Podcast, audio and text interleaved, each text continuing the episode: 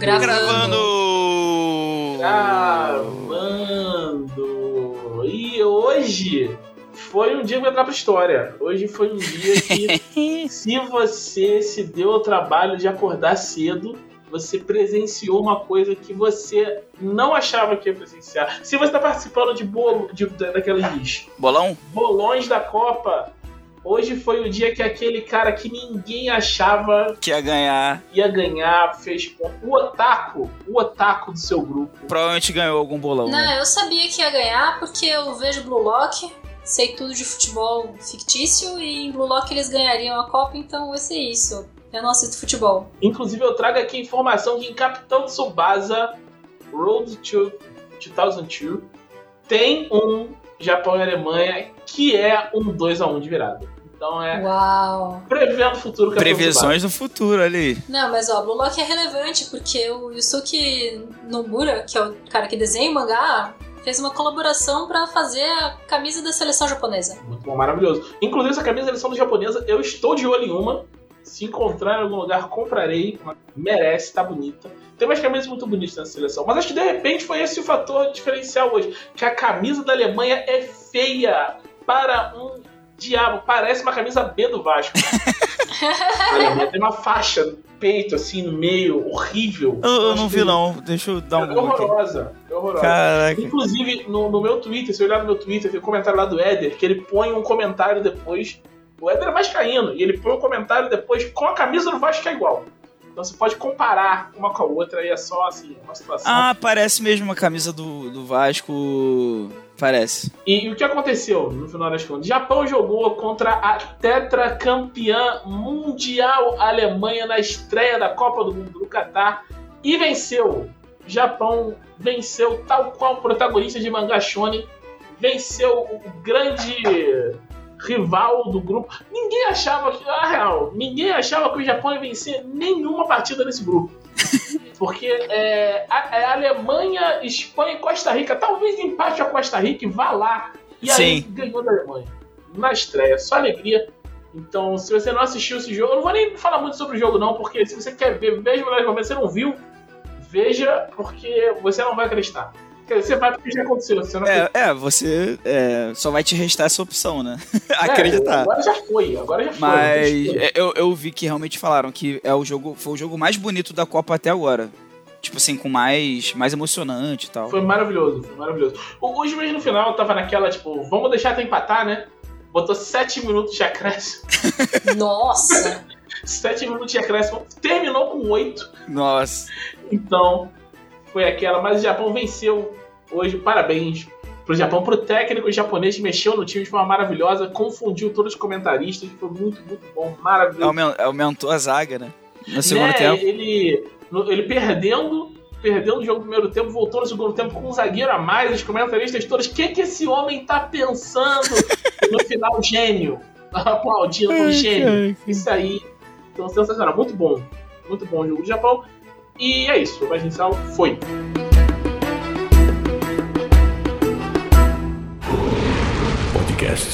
Dragão Brasil. Esse é o podcast da Dragão Brasil, a maior revista de RPG e cultura nerd do país. E... E... Hoje com Glauco Lessa. Qual é? Estamos aqui hoje com Rita Isaka. Olá, queridos e queridas da Dragão Brasil, aqui é Rita Isaka e eu tô aqui pra falar um monte de opinião boa que eu tenho sobre Isso. um monte de coisa. Ah lá. É, opiniões boas. Muito bom, meu nome é Thiago Rosa, saudações tricolores a todos vocês e vamos começar com as nossas notícias da semana.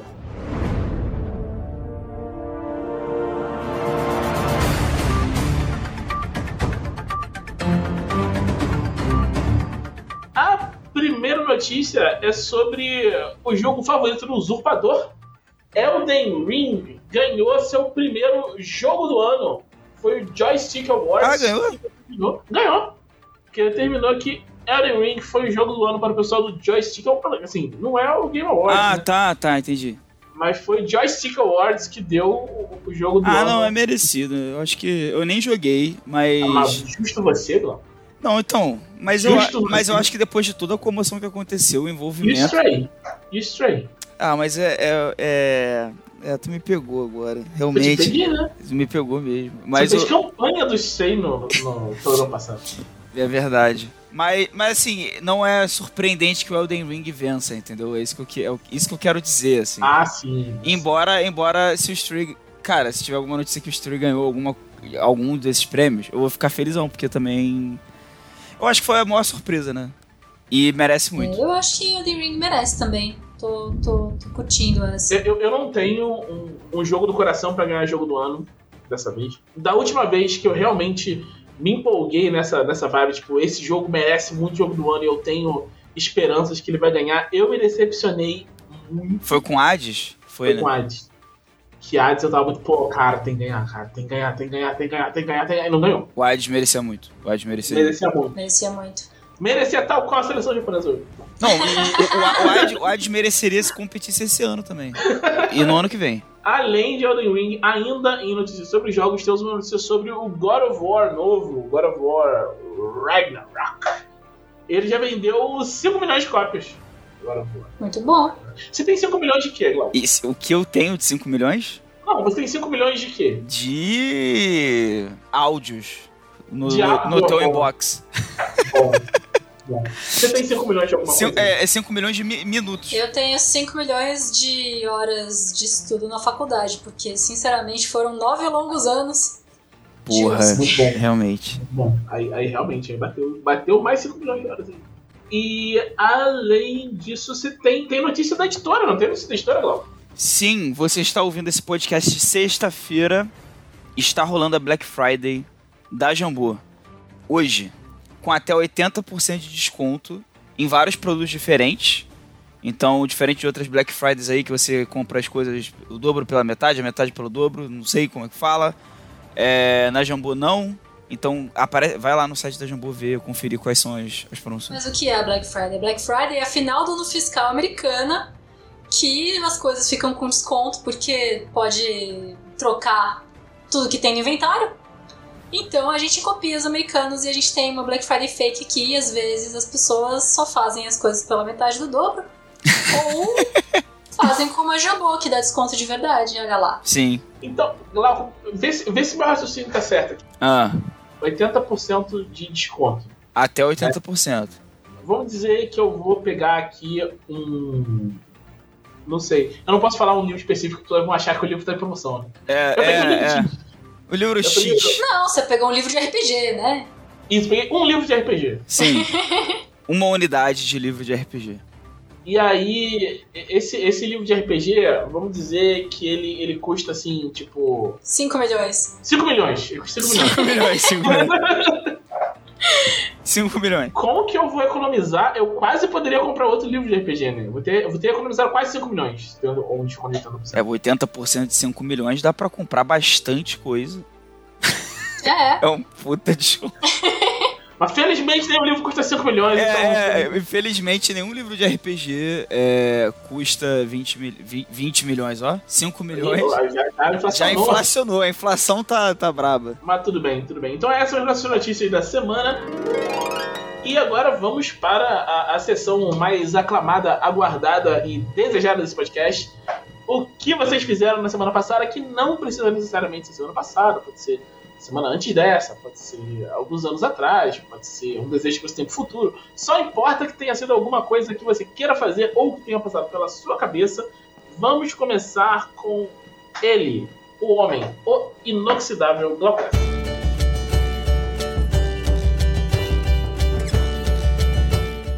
Essa semana aí teve uma coisa muito importante que foi o episódio final do Oito Nuvens, né? Pra quem tá ouvindo a gente na sexta, a gente tá gravando isso um dia depois só do episódio final. Todos aqui estavam envolvidos nesse episódio.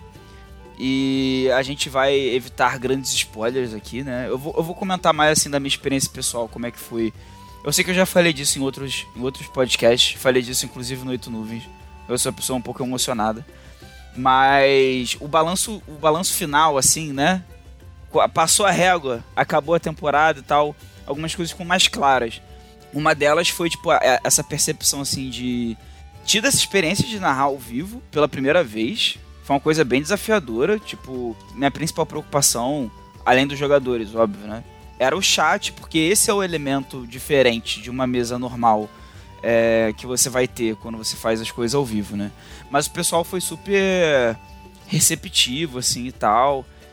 E agora que acabou, eu fico um pouco dividido porque, por um lado, é, eu fico feliz porque, assim, foi uma coisa que a gente se propôs a fazer, a gente foi lá e fez. A gente, assim, rolaram contratempos, sempre acontece, né, coisa ao vivo e tal.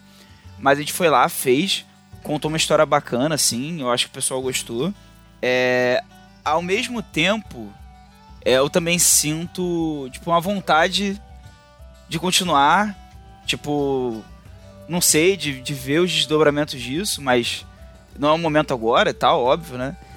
E um grande alívio também, porque é uma, é uma responsabilidade muito grande, assim, para além das questões de cânone, sabe?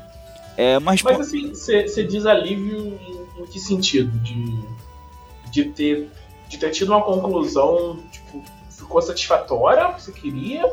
Ou só pensar, não, pô, beleza, tipo, dever cumprido. É, é, é, um pouco das duas coisas, tipo, meio que, caraca, eu consegui fazer, tipo, como se eu tivesse provado para mim mesmo que eu sou capaz de fazer isso também, que era uma coisa que eu sempre ficava me, tipo assim, parte do, do motivo de eu ter eh, demorado tanto para propor uma mesa para Jambô, que sempre foi um canal aberto, tipo, é, tipo, gente, é, na Jambô sempre a galera é receptiva para ideias de novas mesas, né? Desde que caiba na agenda. E eu tive mais uma oportunidade para propor alguma mesa, mas eu sempre ficava assim, pô, mas eu acho que não sei lá. Eu vou narrar assim ao vivo, aí eu não sei se eu se vai dar, não sei e tal. E aí eu criei coragem, escolhi o Império de Jade pela importância. Não, deixa, eu, deixa eu te interromper rapidinho, porque narrar ao vivo é um puta desafio, né? Sim. Eu acho que a, a, Rita tinha comentado, né, que foi. Isso. A minha. Eu, eu mestrei lá no QuestCast minha campanha de Numenera. E foi não só a primeira vez que eu narrei ao vivo, mas como foi a minha primeira vez mestrando RPG. E foi muito tenso, muito difícil, muito estressante, vários desafios.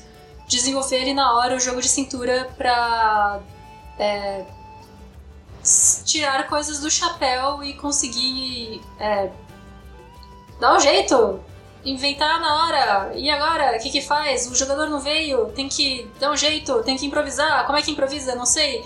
Tem que aprender porque você tá lá num papel de para entre, entreter os ouvintes e o chat e, e é muita coisa na cabeça. Eu ficava muito insegura se os meus puzzles estavam muito chatos e no final das contas eu achei que os meus puzzles deram certo e eu fiquei mais insegura com os meus combates que estavam muito chatos. É, cara, não tem jeito. Você sempre vai pensar por um outro lado.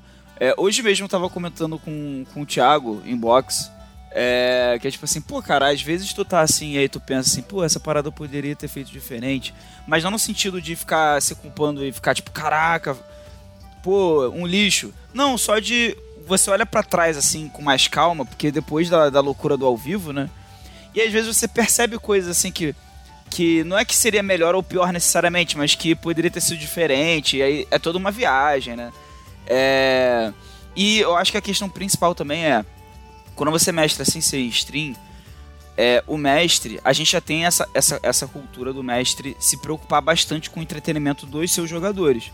Quando na verdade é uma coisa assim, que tá todo mundo colaborando ali para se divertir, né?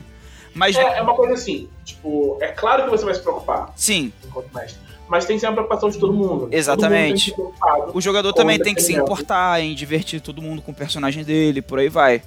Mas na stream, é meio que, que isso, esse sentimento é um pouco mais forte, porque no caso você não é só o mestre, você é meio que um apresentador.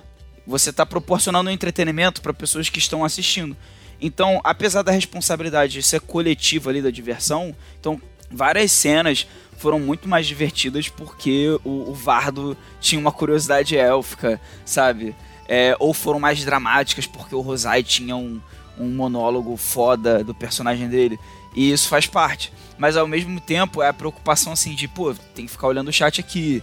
É, pô, como é que tá a galera? A galera tá interagindo? Pô, legal. A galera tá fazendo piada, pô. E não só isso, tem a pressão de que toda sessão tem que acontecer alguma coisa, hashtag. Sim. Não pode ser uma sessão que, tipo, ah, hoje a gente viu deu level up, não aconteceu nada. Sabe? Não tem isso. Tem que sempre ter algum encontro, algum combate, alguma coisa na, na sessão. Pra valer a existência do chat ali, senão o chat vai embora, sabe? É, e, e isso até, isso até leva a minha preocupação, porque assim, quando eu comecei Oito Nuvens, eu comentei aqui já no podcast, minha preocupação era muito porque eu me ficava nervoso e me sentia travado. Mas isso é questão de desenvoltura, né? Depois eu me soltei e comecei a falar pra caramba, como normalmente eu faço. É... Mas mais pro final agora, minha preocupação não era tanto essa. Era se ia. Como, como al- alguns episódios a gente teve que pular, tipo, teve uns conflitos de agenda e tal, ah, eu tive que fazer umas modificações, esse é o tipo de coisa que acontece em qualquer campanha de RPG, na verdade. É, e em especial numa campanha que está sendo streamada, porque a- às vezes ela tem uma quantidade, um tempo para ela acontecer e tal, as pessoas têm outros compromissos. É, e a minha maior preocupação é, pô, eu espero que a gente consiga, que eu consiga colocar as coisas de uma forma que os jogadores, em primeiro lugar, tenham um, um, um desfecho satisfatório, pra, enquanto os jogadores, sabe, tipo, pô, que o Thiago tem um desfecho legal pro Vardo, que a Rita tem um desfecho legal pro Kong Sang, mas tipo, mas isso também tem que ser um desfecho legal pro chat. Porque às vezes você- quando você tá jogando sem ser stream, se você não consegue terminar aquela aventura, por exemplo, se a gente não consegue terminar a aventura hoje, a gente fala assim, pô galera, é, vamos marcar uma sessão extra, a gente termina então fim de semana que vem. E stream, às vezes dá pra fazer isso, às vezes não dá, sabe? Tipo, às vezes é uma questão assim de agenda, tipo, não. A gente tem esse tempo pra contar essa história. E eu acho assim que foi um resultado bem legal. Eu gostei bastante também da fidelidade do chat e tal, da a galera acompanhou a gente bem fielmente do início ao fim, assim. E eu particularmente gostei do que eu fiz com o Kong Sang. Eu acho que ele participou, ele, ele passou por um arco que eu tô confortável, eu tô feliz com o arco que ele Sim. teve. É, eu acho que, eu acho que foi bem legal, assim. E, e eu já comecei a ter ideias de desdobramentos é, de coisas do Oito Nuvens para futuras. é, enfim, futuras ideias aí que podem aparecer ou não, né? Pra não criar nenhum compromisso aí, ninguém ficar me cobrando depois.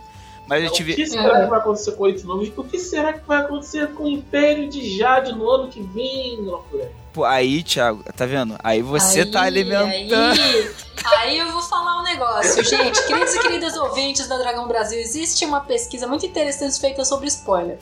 E Existem três tipos de spoiler. O spoiler leve, aquela coisa basiquinha, bem bobinha, tipo cor de cabelo de personagem, são as besteiras, ninguém liga, não importa. Se souber, não faz diferença. Os spoilers médios, que são circunstanciais, então é você contar uma piada que só é engraçada dentro de um contexto. Então, às vezes, sei lá, conta umas piadas de Gintama que eu não entendo e falar, ah, você tinha que estar lá pra entender. Tipo, velho, eu não vou ver Gintama só pra entender essa piada, desculpa. E aí estraga a piada. E os grandes spoilers, dos grandes finais, o Thanos estalando os dedos no final do Avengers. E esses spoilers grandes, ou eles podem arruinar a experiência pra alguém, ou eles podem melhorar a experiência de alguém, depende do alguém. Então, queridos e queridos ouvintes, é bom vocês tomarem cuidado com os spoilers que vocês querem soltar por aí. Eu recomendo você perguntar se a pessoa quer ouvir, começa aí, né? É, Se a pessoa quer, ou você conta um grande spoiler, ou você conta só os bobinhos mesmo. É, não façam que nem eu, que na gravação aqui soltei um spoilerzão de oito nuvens, desse brabo aí que a, que a Rita acabou de falar, e a gente teve que cortar na edição, porque até, até na hora de falar do, do, do próprio negócio que eu participo, eu soltei um spoiler. Mas é, ainda bem que existe a edição, né? É, e, e fica o convite pra galera que não acompanhou ao vivo, tá lá no YouTube pra sempre, pra sempre.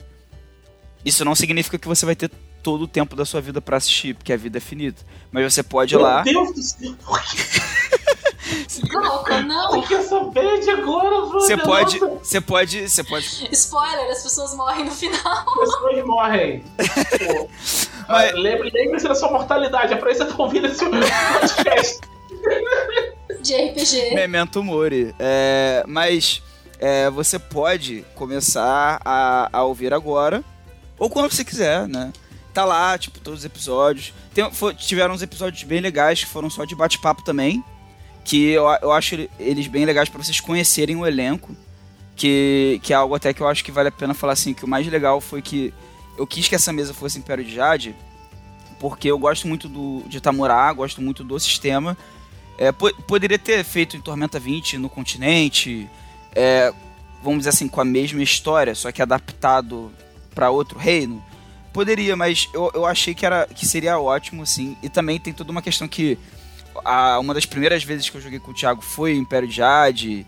E bem ou mal, é, bem ou mal não, só lado bom mesmo, permitiu chamar um elenco que tinha tudo a ver com o Império de Jade, que, que é a Rita, a Yui e o Tengu, que era uma galera que eu já já achava legal e já seguia no Twitter, mas eu, eu pude amigar mais nesse, nesse processo, então foi uma experiência muito, muito, muito bacana. Carpe diem.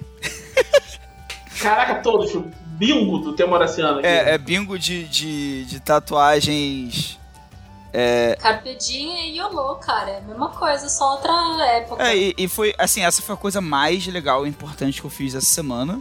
Eu continuei jogando God of War, mas eu deixo pra comentar mais no próximo episódio.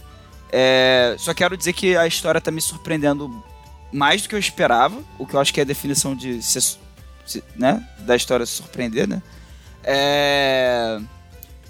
E eu voltei com uma mesa com uns amigos meus mas ela tá. Como ela tá no comecinho ainda, eu vou. Trago mais novidades sobre essa mesa nos próximos episódios também.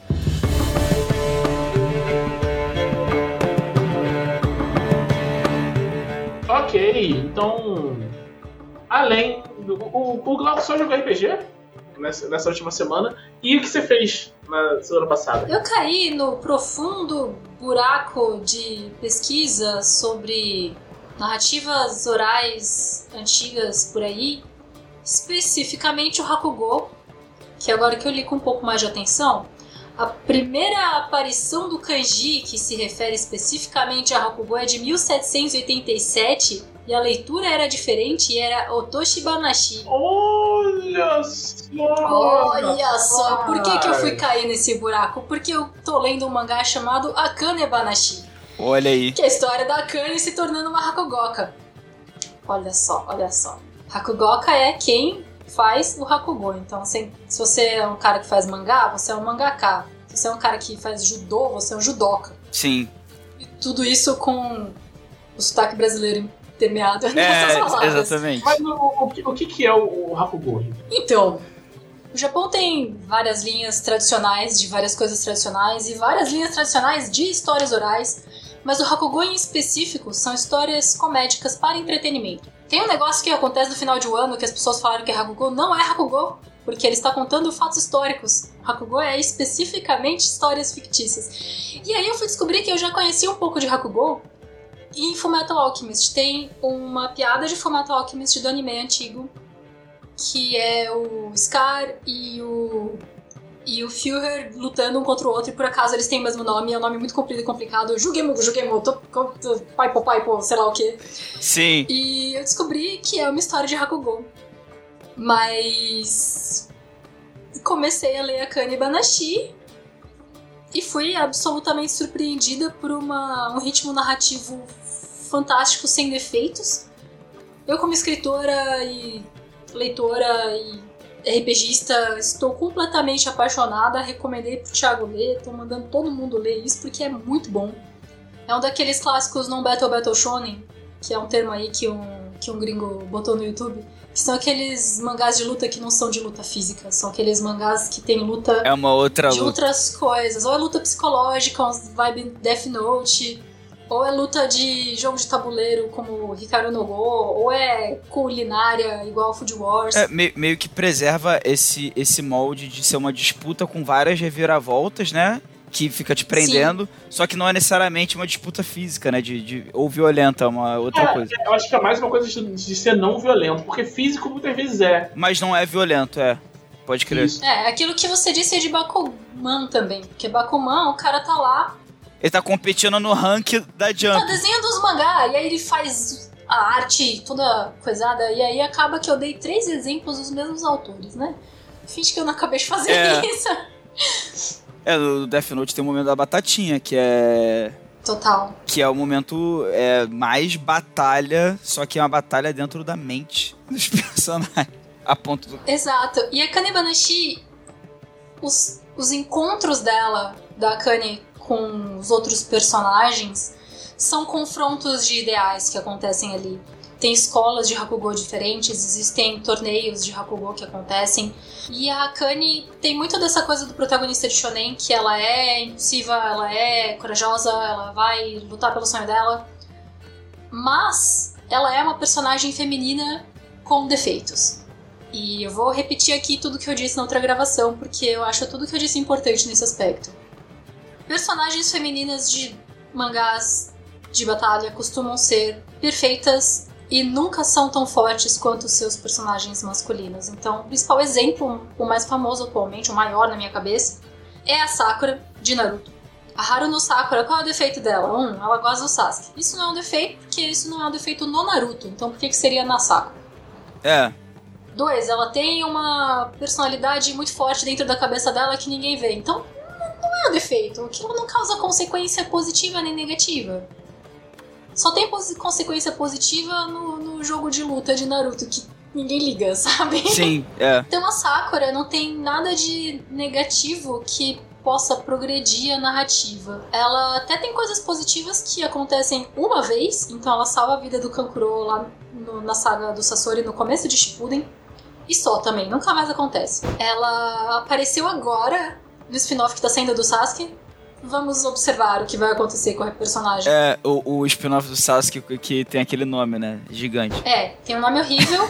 O Sasuke luta contra um dinossauro e quase perde. Um dinossauro? Mentira, ele Não. quase perde pro dinossauro. Ele quase perde pro dinossauro, cara. Nossa. Pô, mas é é- dinossauro, né?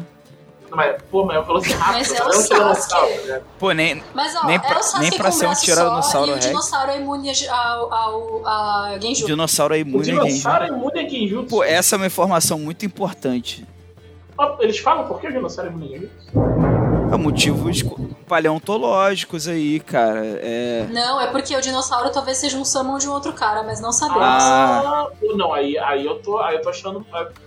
Eu tô achando... Interessante. A questão é que aparece um brodinho e o Sasuke fala, ah, essa Sakura aqui é minha esposa. E o brodinho fica tipo, não, não é, vocês não parecem casados. bom, Porque é isso, esse é o ponto. Cara. A Sakura nunca é nada, porque ela não tem nada positivo que deixe ela no nível dos caras e nada negativo que faça nada. A Akane tem vários defeitos que estão atrapalhando ela pra ela conseguir ser um Hakugoka. Ela precisa de fato superar essas partes dela pra ser respeitada nesse âmbito cultural japonês que é um ambiente muito machista. É, esse lance de no Battle Battle Shonen, né? Os mangás de luta costumam ser muito masculinos. E a influência que Jojo teve é inegável, porque ele introduziu, introduziu poderzinho na jogada. Não existia poderzinho. Existia Hokuto no Ken e existia Hajime no Ippo, Ashita no Joe. Soco. Aham. Com poderzinho, não importa mais a predisposição física de um dado personagem. É, é a suposta predisposição física, né? Tipo, o que importa é o poderzinho. O que importa é o poderzinho, exatamente. Então você pode ter personagens cadeirantes, você pode ter personagens mulheres, você pode ter personagens. Sei lá, vou pegar Jojo como exemplo. O seu personagem pode ser um cachorro feio. É, pode, Pode ser um. ser, sabe? Pode ser um, um espírito translúcido, qualquer coisa, né? tem um vilão que é um, um- um rato, um foguete. No Jojo? Tem um vilão que é um orangotango. Cara, não- É! Era a quarta. Era a quarta. Agora a temporada, né? quarta- não, Olha, Glauco, ninguém falou que é Jojo Kind of Adventure, sabe? Ele é bizarro. É, eu, acho que não tá enganando ninguém, né? Realmente. Então, e aí, as personagens femininas foram introduzidas, mas pra elas estarem no mesmo nível que os personagens masculinos, elas são not like other girls, elas são diferentes das outras meninas. E pra essa personagem feminina estar inserida nesse cenário que é normalmente masculino, ela precisa ter características masculinas. Ou ela é muito agressiva, ou ela sabe lutar porque ela tem quatro irmãos mais velhos, ou ela sabe engenharia, ou ela sabe pilotar um helicóptero, ou ela sabe. Sim. Ela é herdeira da escola de Kendo, sei lá, tem uns negócios assim que sempre acontecem. E a Akane não é assim, ela abraça o feminino dela, ela é uma mulher no cenário de Hakugo é interessante que, na verdade, ela use um kimono masculino para fazer as apresentações dela. Mas ela tem uma relação boa com a mãe e com o pai. Não é órfã, né? Também. Exato. Ela não dá as costas pro feminino dela. E ela tem amigos na escola, ela tem. Ela é uma menina normal. Outra coisa desse I'm Not Like Other Girls quer dizer que não existem personagens femininas que tenham amigas meninas. Sempre tem um embate, uma disputa, uma Sakura com uma Ino. Quem que é a Ino? Ela nem é um personagem direito, sabe? É. Ela tem todas essas características para marcar ela como feminina, né?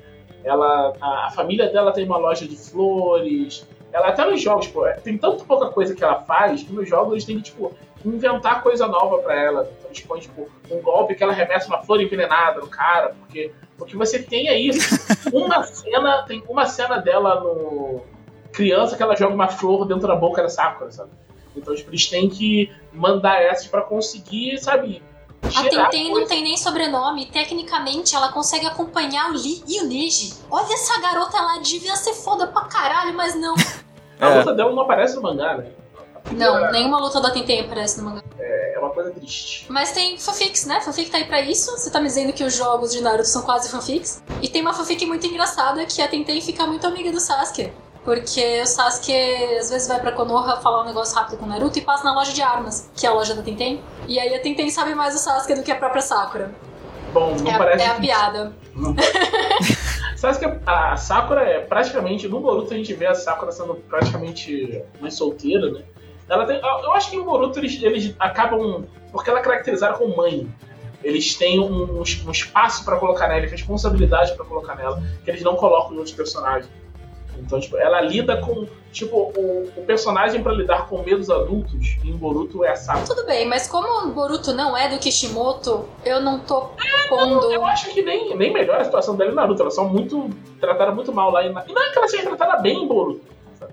É que, tipo, tem um capítulo ou outro em que. é, eu acho que não é nem uma questão, tipo, estão fazendo isso pelo personagem, sabe? Tipo, eles querem Tô abordar. precisando Esse, de um boneco que tenha isso e por acaso a Sakura tá lá. é, eles querem abordar esse tema por acaso, ela serve e aí usam ela pra isso. E depois ela fica pra escanteio, sabe? Porque Que é muito triste, porque ela tinha um potencial legal. Isso é uma coisa que fazem muito em, em, em Boruto, assim, o, o- todo o... Eles querem muito... Eu super entendo, né? Que eles querem muito aproveitar os personagens novos e tal, não sei o que, blá, blá, não querem tipo, que a série se sustente exclusivamente de nostalgia.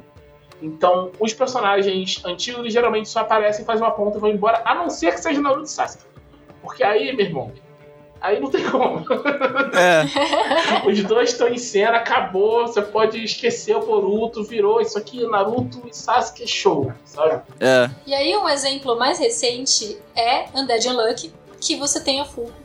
E a Fuko tem amigas, ela cria amizades boas durante o mangá. Ela tem um arco que ela é salva, mas tem um arco que ela vai salvar, tem as duas coisas. A parte mais importante da Fuko é a gentileza e o amor que ela sente pelos outros. Mas ela também pega uma arma e atira nas pessoas, porque é um, um mangá que necessita da sobrevivência de vários personagens. Mas a Fuko não tem nenhum real defeito que faça com que ela precise mudar ou melhorar. O começo é só que ela é um pouco insegura, mas isso muda meio rápido. E ela não pode encostar fisicamente em ninguém, então ela usa luvas. Não, não é grandes coisas, mas. Mas é, eu, eu, eu lembro de ela Undead isso, mas eu esqueci. É um lance meio. É um lance meio vampira de X-Men, que ela causa alguma coisa nos outros quando encosta, ou ela sofre. Então. Ela é unlucky, ela encosta em alguém e se ela tem afeto por essa pessoa, essa pessoa leva um azar muito grande. Então, no caso, ela deu um beijo de despedida no pai e na mãe e eles morreram no acidente de avião. Nossa. Por conta do beijo que ela dá. No... Que alegria legal. Pô. Então, ela se isola, ela fica péssima. E aí ela encontra o Undead, que é o personagem que é incapaz de morrer. E aí a primeira coisa que ele faz pra ela é cortar o cabelo dela, que tá muito comprido. E ela nunca deixou ninguém encostar, e ela não gosta de tesouras. E ela é muito sozinha. Quanto mais ela gosta de você, maior é o azar que você leva quando ela encosta em você. Que beleza, hein? É, mas Undead Luck não é, é- Ele tem muito mais coisa acontecendo do que o arco da Fuko. A Kane Banashi não, a Kane Banashi é mais sobre a Kane mesmo. Você acompanha ela o tempo todo. E a Kane Banashi é feito de uma forma tão impecável, o, o ritmo é tão bom. Tem um momento que, eles, que a Kane começa a contar a história de Jugemo. E ela vai contando Jugemo, Jugemo, Paipo, Paipo, Paipo, Pompo, Pompo, sei lá. E você começa a prestar atenção na história. E aí, quando ela acaba a história, você dá aquele estalo e fica. Putz, é mesmo, era a história da Akane. Porque era isso que ela tava fazendo, ela não tava inventando moda, ela tava contando o Hakugo em sua forma crua. Meu Deus do céu! Eu caí nessa, foi, foi, foi um meta-jogo aí que o autor e o desenhista fizeram que, que eu esqueci que a Akane tava contando uma história. Eu tava só lendo a história.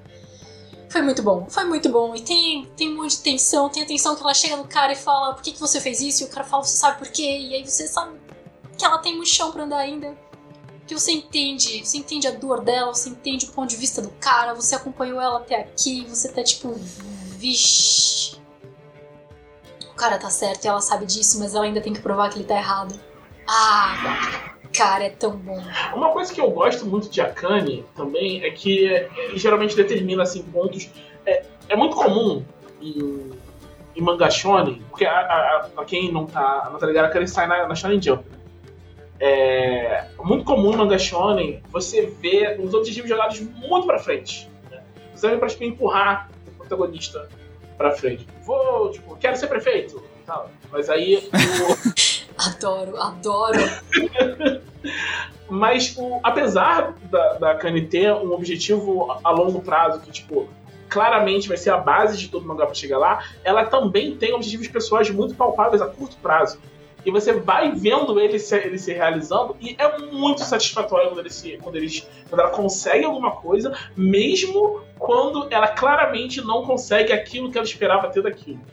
Tem, o, o momento que marca pra mim é uma hora que ela eu não vou dar um spoiler de como é, porque vocês deviam muito ler esse mangá. Ele tá. Eu não sei se ele tá em. Ele tem em português? Não tem, né? Eu vou olhar agora, mas tentem ler em inglês de qualquer forma. Eu sei que inglês não é fácil pra todo mundo, mas é uma língua que vale a pena aprender pra poder ler mangá no dia que eles saem. É, Porque tem um. Tem uma situação em que a Akane faz muito esforço pra conseguir falar pra uma pessoa. Pra. Ela quer, tipo, fazer uma cobrança, sabe? sim. E quando ela de fato consegue falar com essa pessoa, é, é muito é muito inesperado a forma como acontece. E é muito bem feito, é muito natural. Outra- coisa muito boa de. A Kanye, acho que isso deve muito à, à tradução, que o pessoal da tradução do, do Jump Plus é muito bom. Só tem em inglês. Ah, só tem em inglês, infelizmente. Ó, uma hora vai ter em, em português, eles estão sempre atualizando.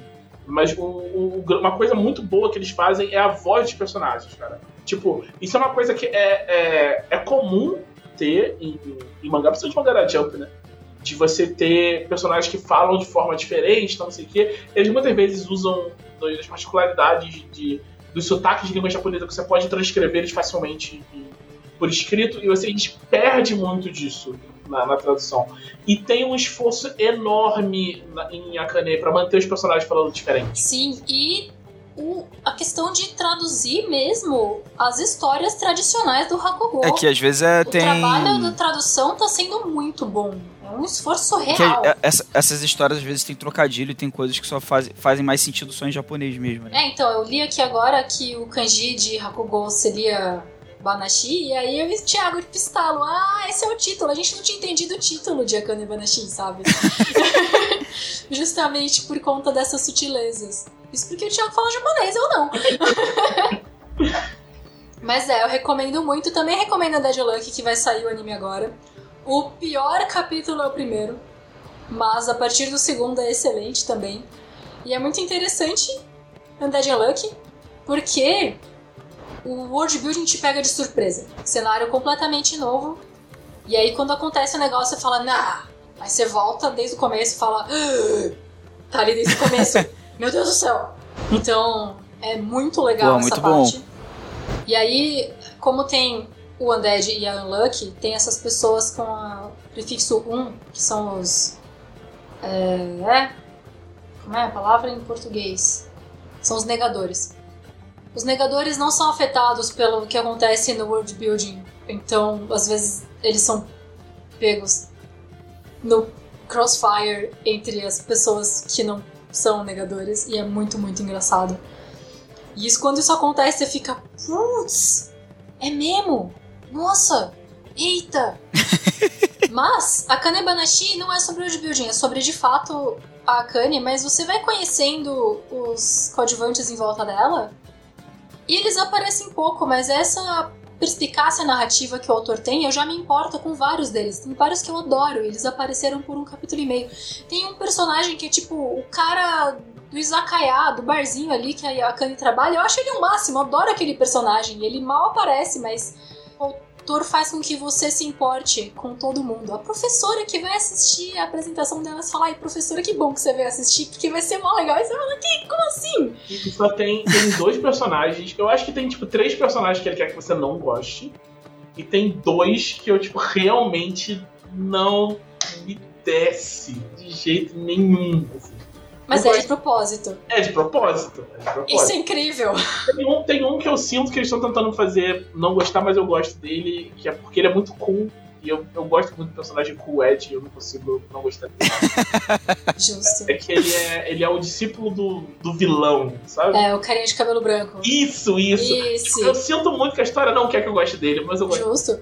Eu gostei do, do cara, o ceboso de cabelo preto, com os dentinhos. Então, esse é outro. Eu achei que ele era pra não gostar, mas aos poucos vai mudando e você fica, putz, eu tinha preconceitos com o personagem dele, mas na verdade ele é ok. E aí É. a Akane fala, pô, cara, obrigada, senpai. E você fica, ah, gaspe, é mesmo. Eu acho que, mas eu acho que ele é um desses. Pra você não gostar de primeira, e eu não gostei dele de primeira mesmo. E aí depois ele vai aos pouquinhos e fala, ah, na real, até que, até que é um Exato, por conta das facetas. Ai, nossa, é muito bom. E o Akane Banashi também mostra muito bem como que é esse mundo das artes tradicionais japonesas, né? Tem, tipo, uma casa, não tem muita gente assistindo, mas quando tem uma pessoa famosa, faz fila. Tem muita gente ali no fundo, é um quartinho meio abarrotado de coisa, tem que ficar de olho em mil coisas ao mesmo tempo, tem que respeitar os caras que veio antes de você, chamar eles de, de irmão mais velho.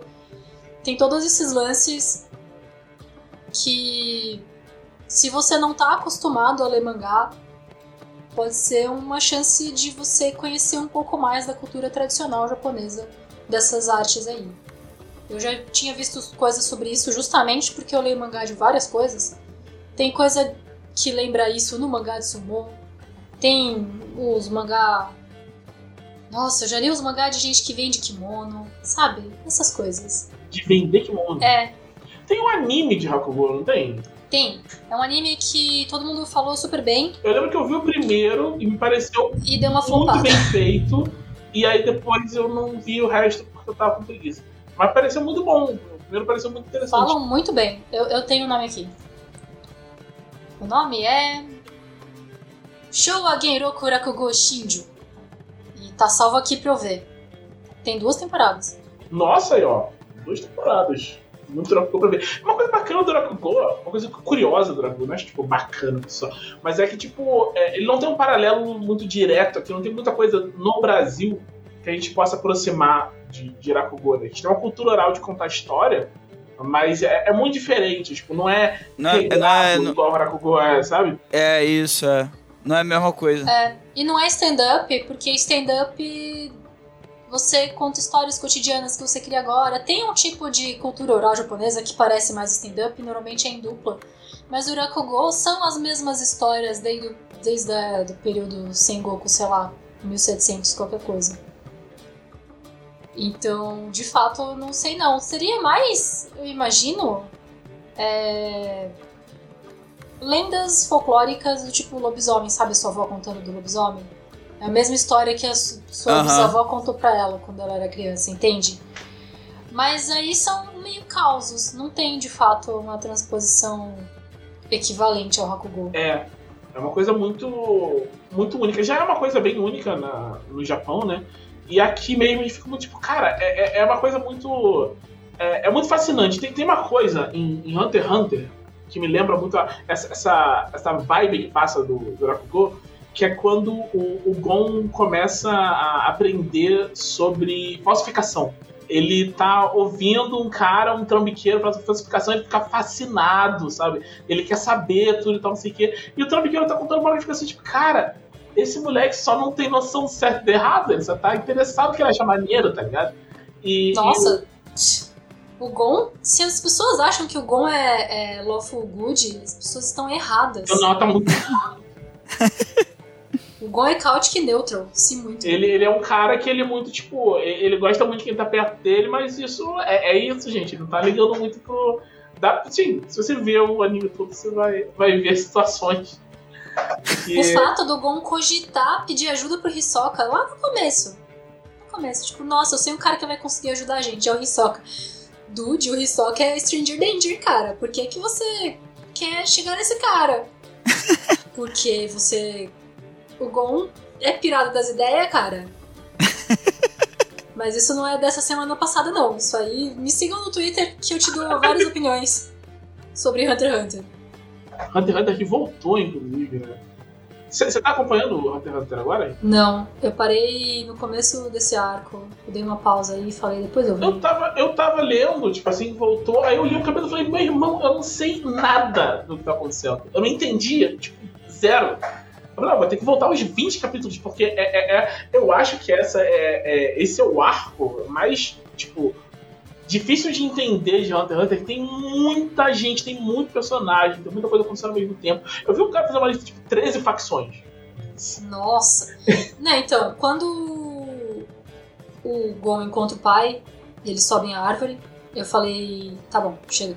Podia ter acabado ali. Ah, tipo, eu gosto muito de Hunter x Hunter, eu fico feliz que tenha mais. Mas esse final, sabe, o, o anime termina assim, né?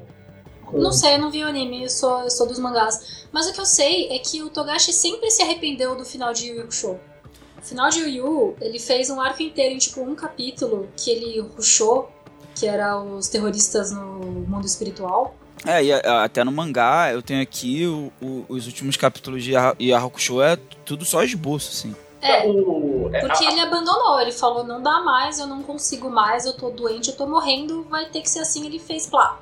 E ele se arrepende até hoje. E aí ele falou que Hunter x Hunter ele não quer fazer isso, ele quer empurrar até conseguir fazer tudo, toda a história que ele É, quer contar. Ele prefere dar quantos hiatos ele precisar, mas ele quer contar a história até o final de verdade, né? Isso.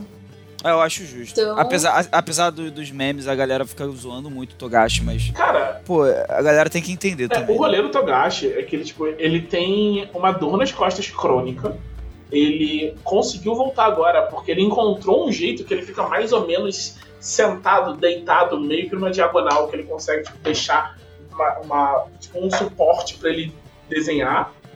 Porque senão ele só não, não conseguia, sabe? Tipo, um, lance de dor, porque é, essa, essa, o, os- tipo, o tanto de trabalho que o mangaka tem que fazer pra manter o, as coisas saindo semanalmente, ainda mais se você é, é maluco igual o Togashi, que trabalhou durante muito tempo sem assistente. Eu nem sei se ele tem assistente. Eu sei que ele deixava a esposa dele arte finalizar algumas coisas de vez em quando. Então, já ajudava, né? Porque tem isso também, pra quem não tá ligado, o Shiro Togashi é casado com a Naoko Takeuchi, que é a criadora de Sailor Moon. Então, tipo, tem talento sobrando na casa.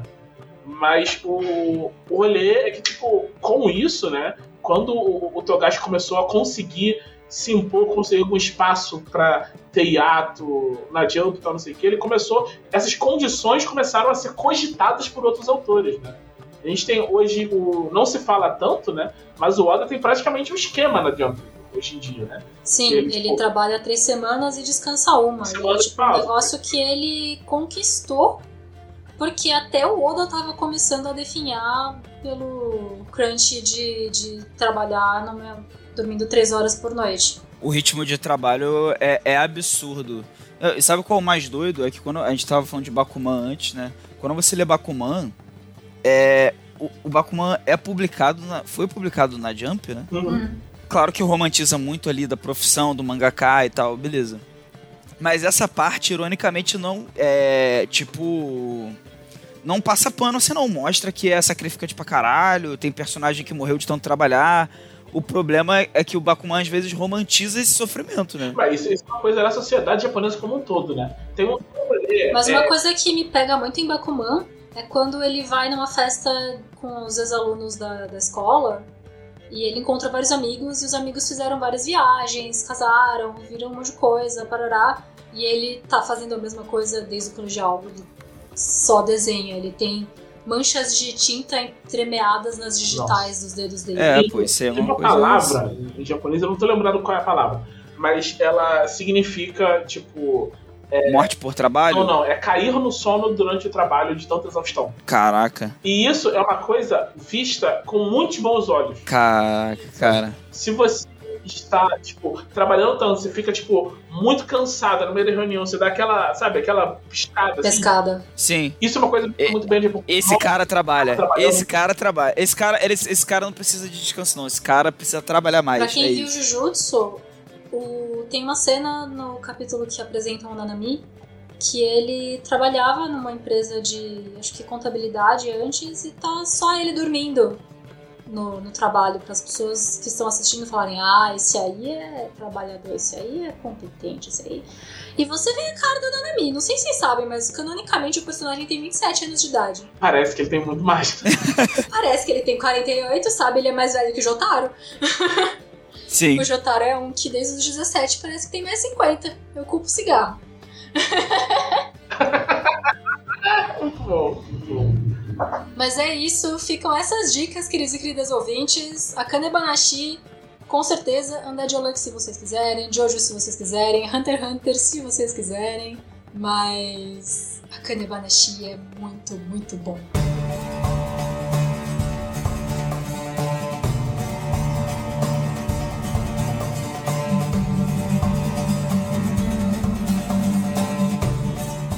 Show de bola. E então, o que eu fiz semana, eu vi a série da polêmica. Eu vi 1800. Eu não terminei de ver, né? Mas eu comecei a ver 1899, que é a, treta que tá rolando no Twitter de uma quadrinista brasileira, não sei o que, que é, acredita que foi. que houve um plágio Plagiada. mas o trabalho dela e tal. E eu não li o quadrinho dela, não vou dizer o que foi, plágio não foi, que tem, pro- tem processo rolando e tal, não sei o quê. Eu torço para que ela, ela se dê bem na coisa, me parece que era uma coisa muito passional para para ela o que tava rolando. Eu fico bem, bem chateado de ver é, artista independente numa situação dessas, sabe? Porque você vê a quantidade de dinheiro que rola numa, numa adaptação dessas e você tem que se virar pra pagar a próxima tiragem do seu quadrinho é brabo, tá ligado? Então, tipo, Não, ainda, ainda mais no contexto internacional, né? Que, tipo, que eu acho que agrava mais. Porque se. Não, não que seria menos grave se fosse uma série brasileira, tá? Não é isso que eu tô dizendo. Mas assim, é, a gente vê que, pô, uma obra que, teoricamente, pessoas que nem conheceriam o quadrinho normalmente ter tantas semelhanças assim. E eu, eu acho que um dos roteiristas ou produtores até respondeu e deu uma resposta assim, se a galera tava esperando uma resposta panos quentes, assim, tipo, poxa, vamos conversar. Foi uma resposta totalmente no sentido contrário, né? Ele acusou a quadrinista de estar se aproveitando das, das semelhanças para vender o quadrinho dela, que tá disponível de graça. Então, que tipo de. sabe, e, e- sabe por quê? É isso que mata, cara. É isso que me pega no, no lugar que tipo, é muito difícil você não, não falar alguma coisa, falar pelo menos prestar uma solidariedade pra Sim, Porque ela é independente, cara. Isso tá vendendo, não, não, tem, não tá disponível à venda, não é porque ela tipo, tá fazendo uma grande bondade de oferecer o quadrinho dela, só isso. Até, até a época ela poderia estar vendendo digital, sabe? Mas a questão é que isso, essas coisas não ficam disponíveis para você comprar físico, porque o estoque acaba e o quadrinista não consegue pagar outra É. sim. sabe? Você não tem dinheiro pra pagar a gráfica. Então, tipo, tu põe anos da sua vida de, de, de trabalho num, num quadrinho desse, sabe? Tipo, é um negócio cheio de referências, então não sei o quê. Ela fala várias vezes de quanto teve de pesquisa naquilo, do quanto, sabe? É, é uma obra importante pra ela pessoalmente. E ela foi na gringa falar desse trabalho. Então os caras. Pois é. É isso que. É premiado, né? Premiado. Se não foi premiado, assim- concorreu lá fora, agora eu não tô lembrando É, exatamente. não, não, é premiado. É premiado. Ela, é, ela é, tipo, super conhecida na cena de, de quadrinho. Não, e, e isso leva a gente a perguntar o seguinte, assim, poxa, tá. É, sem entrar no mérito se, se foi plágio ou não, pode. É porque, assim... Pode ter sido uma inf- mesmo. Ah, de. É uma coisa importante a gente falar mesmo, porque, tipo, nenhum de nós tem condições de dizer se foi plágio ou não. Não, não tem. Isso é uma questão jurídica, né? Você vai ter um processo e tal, não sei o quê. É, as leis de direito autorais internacionais são muito complicadas. Isso é diferente de país para país. Vai depend... Isso vai depender de um monte de fatores, sabe? Então, tipo, coisas que são plágio aqui não são plágio em outro lugar. Então, Vamos, vamos como, como esse caso vai se desenrolar, sabe? E é um caso de uma quadrinista brasileira, uma série que passa numa numa numa plataforma americana com uma com uma produção alemã. É uma produção alemã, né? É muito espinhoso. É uma situação muito espinhosa. É. é. Não, e assim, a, além do nosso bom senso de não cravar nada, obviamente, pra gente não ser injusto com ninguém, né, também, não apontar dedos sem ter certeza das coisas, é até uma questão de segurança jurídica, tipo, acusação de plágio, uma acusação muito grave, e, e não, se fa e não se faz por qualquer motivo, né, ou inclusive eu acho que ela foi até é, corajosa nesse sentido de, de, sei lá, outra, outra pessoa no lugar às vezes poderia ter, tipo, ah, não tem como bater de frente, então só vou deixar quieto. É. Sabe? Mas se você for na thread original do Twitter que ela faz, ela coloca semelhanças entre a série e o quadrinho dela. Eu não vou dizer que é plágio, mas são muitas coincidências. Sim, sim. É um não, isso aí muito é grande de coincidências. É uma coisa assim que vai de, desde coisas de conteúdo, de plot, até onde eu entendi, até a, a enquadramentos, né? Estética, é. É, e aí eu, sobre, você mencionou a coisa do plot, eu vou, vou puxar o gancho, que era isso que eu queria falar. Ah, é, sim. 1899, que não é nem sobre. A polêmica é uma coisa impossível a gente falar disso sem falar, né? É. Mas 1899, tipo, todo mundo fala. Eu acho que eram os mesmos autores de Dark, não tenho certeza. Isso. Eu não vi Dark. Eu gosto muito de Dark e até por isso eu fiquei bastante é, chocado e, assim, um pouco decepcionado com essa história. É, porque, independente de ser plágio ou não, eu fiquei um pouco decepcionado com a postura do autor sabe? Porque, é, porque numa situação dessa que é muito delicada, eu acho que o mínimo que ele podia ter dito ali é, ele podia ter um discurso mais apaziguador e de tentar resolver, enfim, de tentar buscar uma. Eu acho que foi muito arrogante, sim, mas continua. É, foi uma coisa que, tipo, como foi feito, é quase uma agressão, né? É e quase uma agressão. Um maior poder para tratar desse jeito, é como tipo, fala é, de, é porque. É punching down. É, tipo, é. é acho que você está agindo de forma ele, ele, ele, Se ele fizesse isso numa mesma posição que a quadrinista, já seria uma grande arrogância, assim, na minha visão, sabe? Mas ele tá fazendo isso em um lugar muito mais alto, o que só piora, sabe? É, mas enfim, é, mas qual que você vai falar do, da série? Então, é que assim, é, a apresentação no 1899, eu, assim, a, a, tem coisas que eu, eu gosto. Eu vou fazer um, antes de falar, vou, vou falar uma coisa que eu gosto de fazer a mesma coisa, para não parecer que eu tô só tipo escrachando o negócio. Eu gosto muito de um anime chamado Furikuri, que é uma história de ficção científica completamente tradicional, Furikuri. Só que ele é contado de um jeito muito esquisito.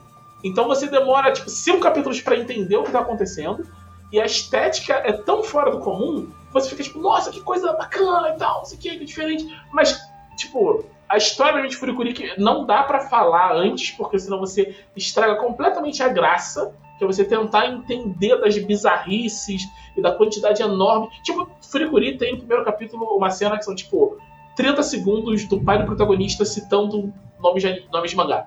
Então, tipo, é um, negócio, é um negócio muito bizarro, sabe? Mas, e ele tem várias coisas de mudança. Tipo, o, o Trigger hoje deve muito ao, ao que a Gainax fez com o Furikuri na época. Total. Ah, tá. Total.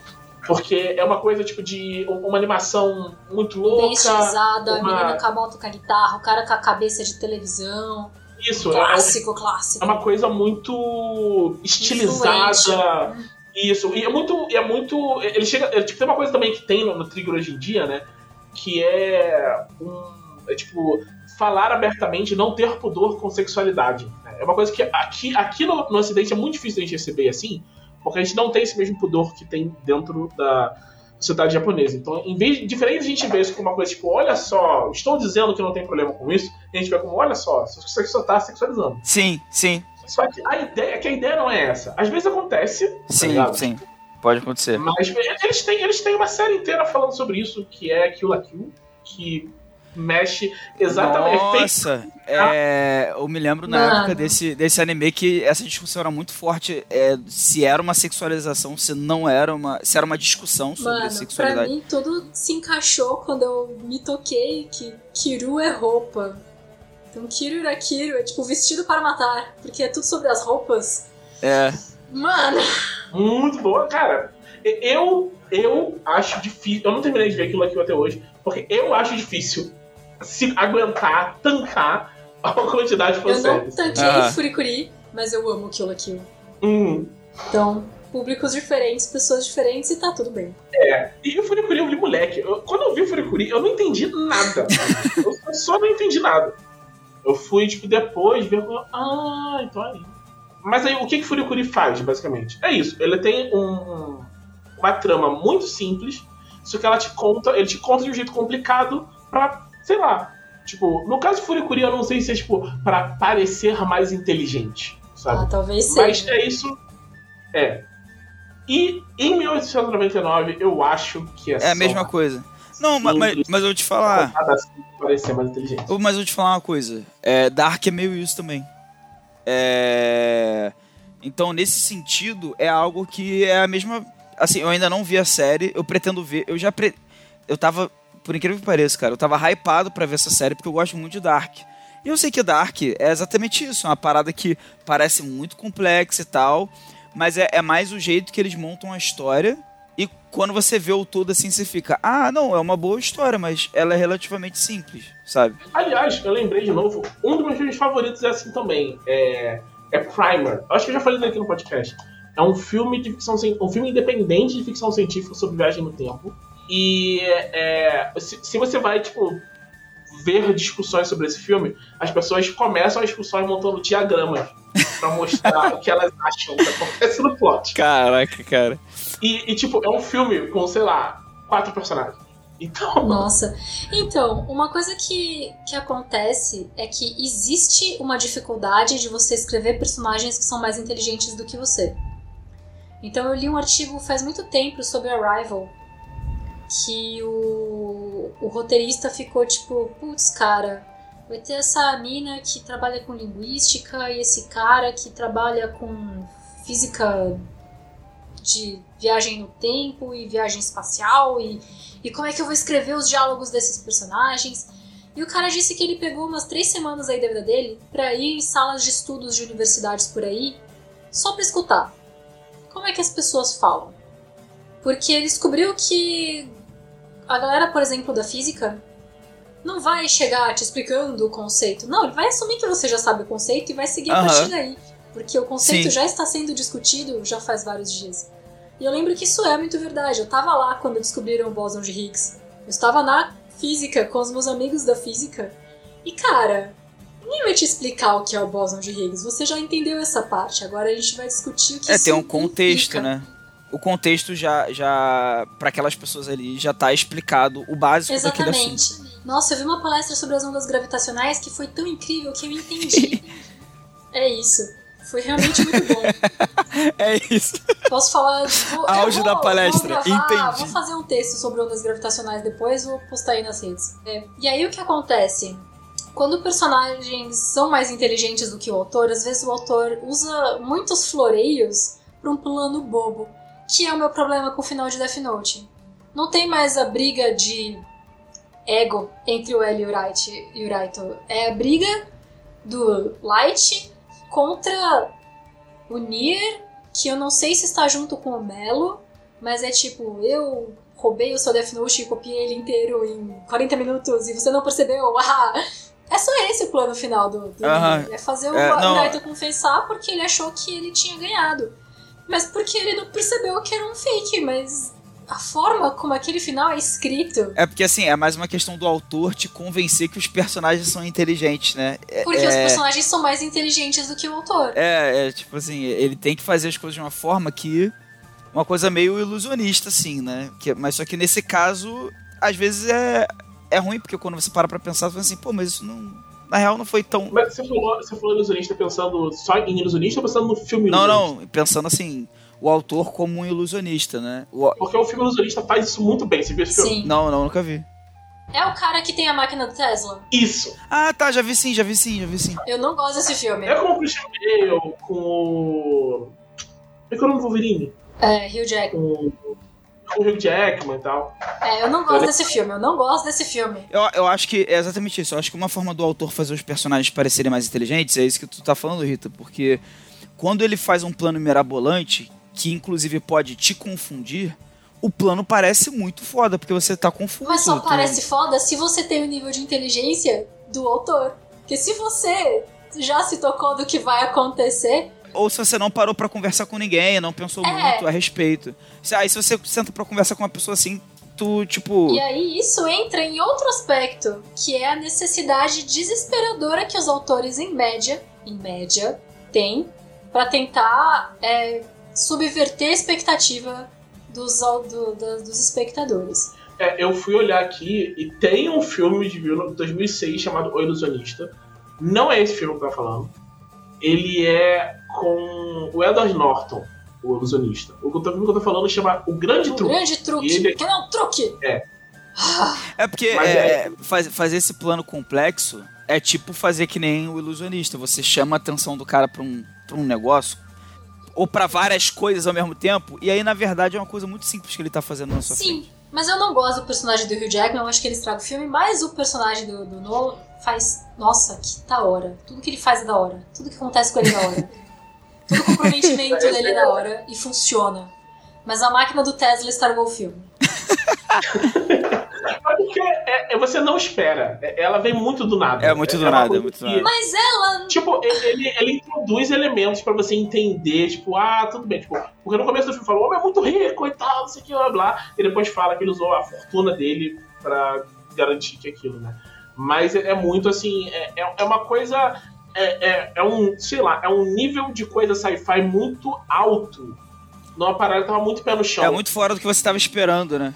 Pare- parece uma trapaça, assim, de leve, né? Você tava esperando alguma coisa mais verossímil naquele contexto, de repente, tipo, ah, a gente usa aqui, tipo, clones. Então, e aí não é uma trapaça verossímil dentro da história. Porque tudo bem, não importa.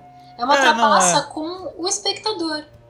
Você tá quebrando com ele, mas pra quê? Nem todas as expectativas precisam ser quebradas. Sabe? é, algumas expectativas têm que ser mantidas, na verdade, né? Porque senão a história fica uma maluquice, nada, nada importa na história.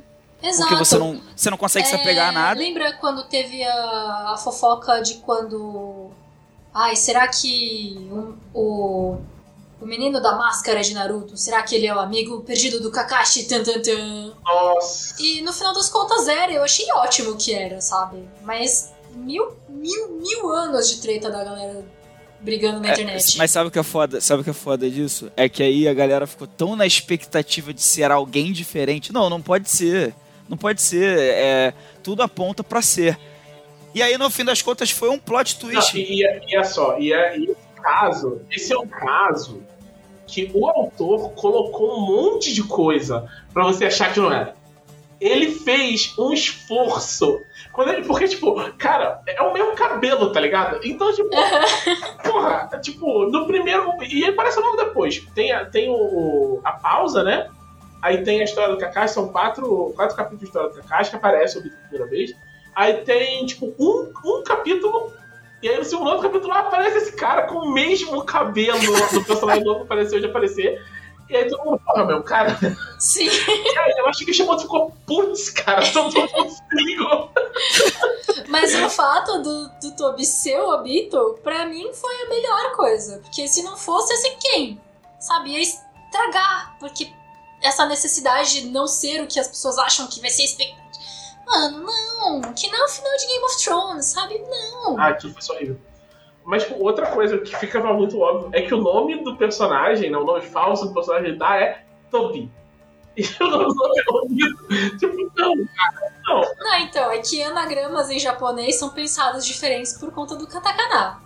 Ó, não é tão óbvio assim. Não é tão óbvio assim, cara. Tinha que pensar. Aparentemente, o cara de Castlevania achou a palavra Alucard legal e não se tocou que era Drácula ao contrário. Mentira. Originalmente, sim, eu vi em Eu não entrevistas. sabia. Nossa.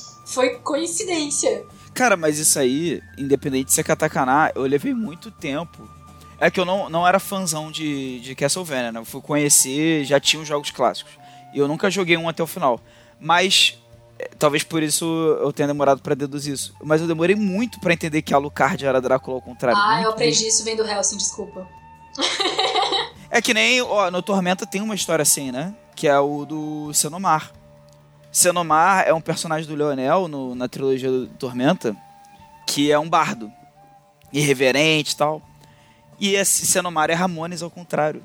E o Trevisan não, não pegou. Tipo, o televisão não pegou, não, mentira que o televisão não pegou isso. Não, se eu não, se eu não me engano, a história não, é essa. O, tele, não. o televisão não tá aqui. Não, que ele falou que senão ele teria. Ele não teria deixado. Se ele soubesse que o motivo do nome ah, era esse, ele não teria deixado. Tá, tudo bem, faz, faz mais sentido. Tipo, ele, ele deixou Senomar, porque apesar de ser um nome, tipo assim, que você não espera na fantasia medieval, ele achou assim, não, pô, o nome do cara, beleza. O Leo... E soa bem, Senomar soa bem. Mas então, em Helsing, o Drácula tá escondendo que ele é o Drácula e usa o alias de, de Alucard.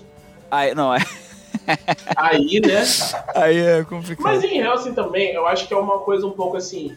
O, o autor quer que você pegue, né? É. Ele quer que você pegue. Sim.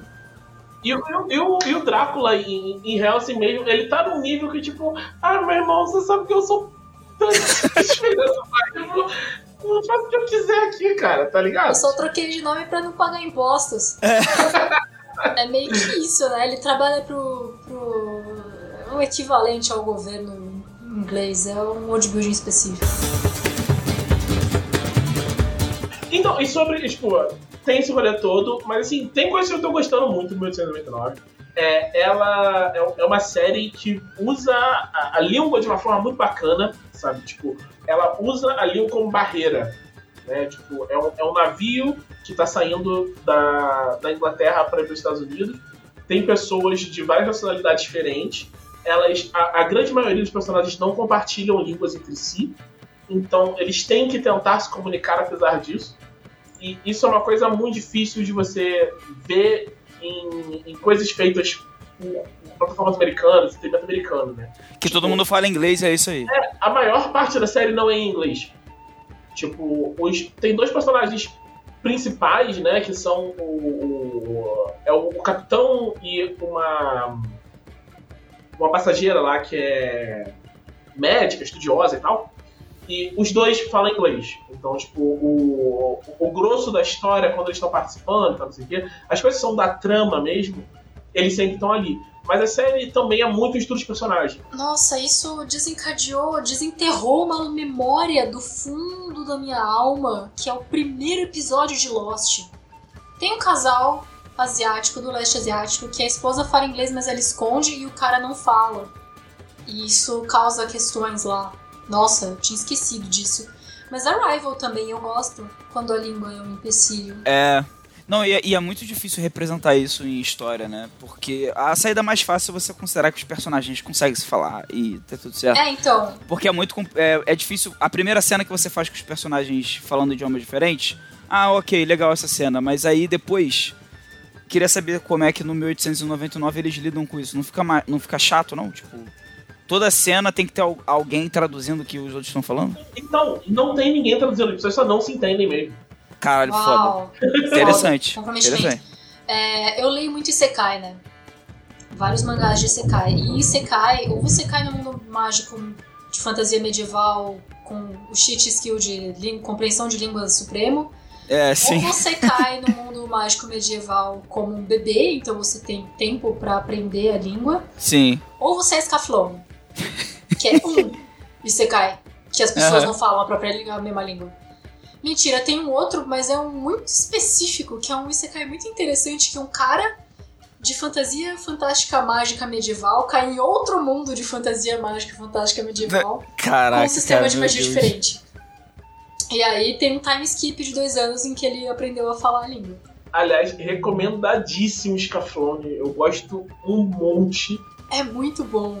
É tipo, gente, já fizeram isso antes, por que, que não fazem de novo? É meio que tipo, sabe a jornada do herói? É, Senhor dos Anéis não é uma dessas. Por que, que não fazem mais parecido com Senhor dos Anéis? Uhum. Já foi feito, dá para fazer, já fez sucesso. Por que, que só tem jornada do herói? Gente, façam secais mais criativos, iguais aos que tinham nos anos 80.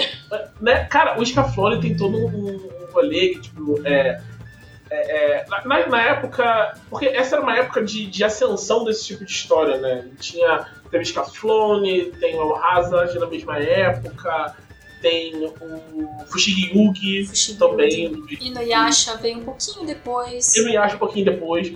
E, e, eles têm uma eles têm uma pegada nessa época que hoje em dia não tem tanto, que é tipo, a pessoa vai para lá e leva uma habilidade que ninguém tem. É. né? E ela tem um valor por causa dessa habilidade. E no Scaflone, isso é feito com uma maestria absurda. Porque o vilão tem um, negócio que fica invisível e a menina a coisa invisível. E assim, tipo. é maravilhoso. Mas sabe quem tá fazendo isso muito bem? Um. O Isekai de Final Fantasy. Olha, tem um Isekai, tipo, Tem o Isekai de Final É, Fantasy. fomos surpreendidos aqui agora. Também não sabia, não. Essa aqui é, é, é novidade. Não, tinha essa, essa informação. Mas Final Fantasy tem uns negócios muito loucos. Tem um Final Fantasy adoramos de Final Fantasy. O Isekai de Final Fantasy já tem três volumes no Brasil, Olha em só. português. Caralho. Se chama Final Fantasy Lost Stranger. E a, a, a graça desse Isekai é que o autor sabe usar os clichês muito bem. Então, assim, o protagonista é atropelado pelo Truck Kun. Ah, ok. Ele e a irmã são atropelados ao mesmo tempo e eles vão juntos para o mundo mágico. Eita porra. Spoiler, mas é um daqueles spoilers que acontece no primeiro capítulo. Então Não, é bem. sinopse, né? Sinopse, basicamente. A irmã morre. O irmão, o irmão Eita. é um- é um game designer que queria trabalhar na Square Enix. Ah, E eles caem no mundo que lembra Final Fantasy. Mas não lembra nenhum Final Fantasy em específico. Então todos os boss e monstros que aparecem são muito parecidos, mas você não consegue prever como eles vão agir. Então eles precisam apresentar os monstros. Então mesmo que você conheça muito de Final Fantasy, você vai gostar, porque vai ter coisa nova. E mesmo que você não conheça nada de Final Fantasy, você vai gostar, porque tá te apresentando um mundo da hora. A irmã morre e o irmão chega e fala, tá bom, alguém tem um Phoenix Down? um item, um raise, alguma coisa. e os outros personagens ficam tipo. Não, isso aí é tipo uma magia lendária. Ninguém tem isso.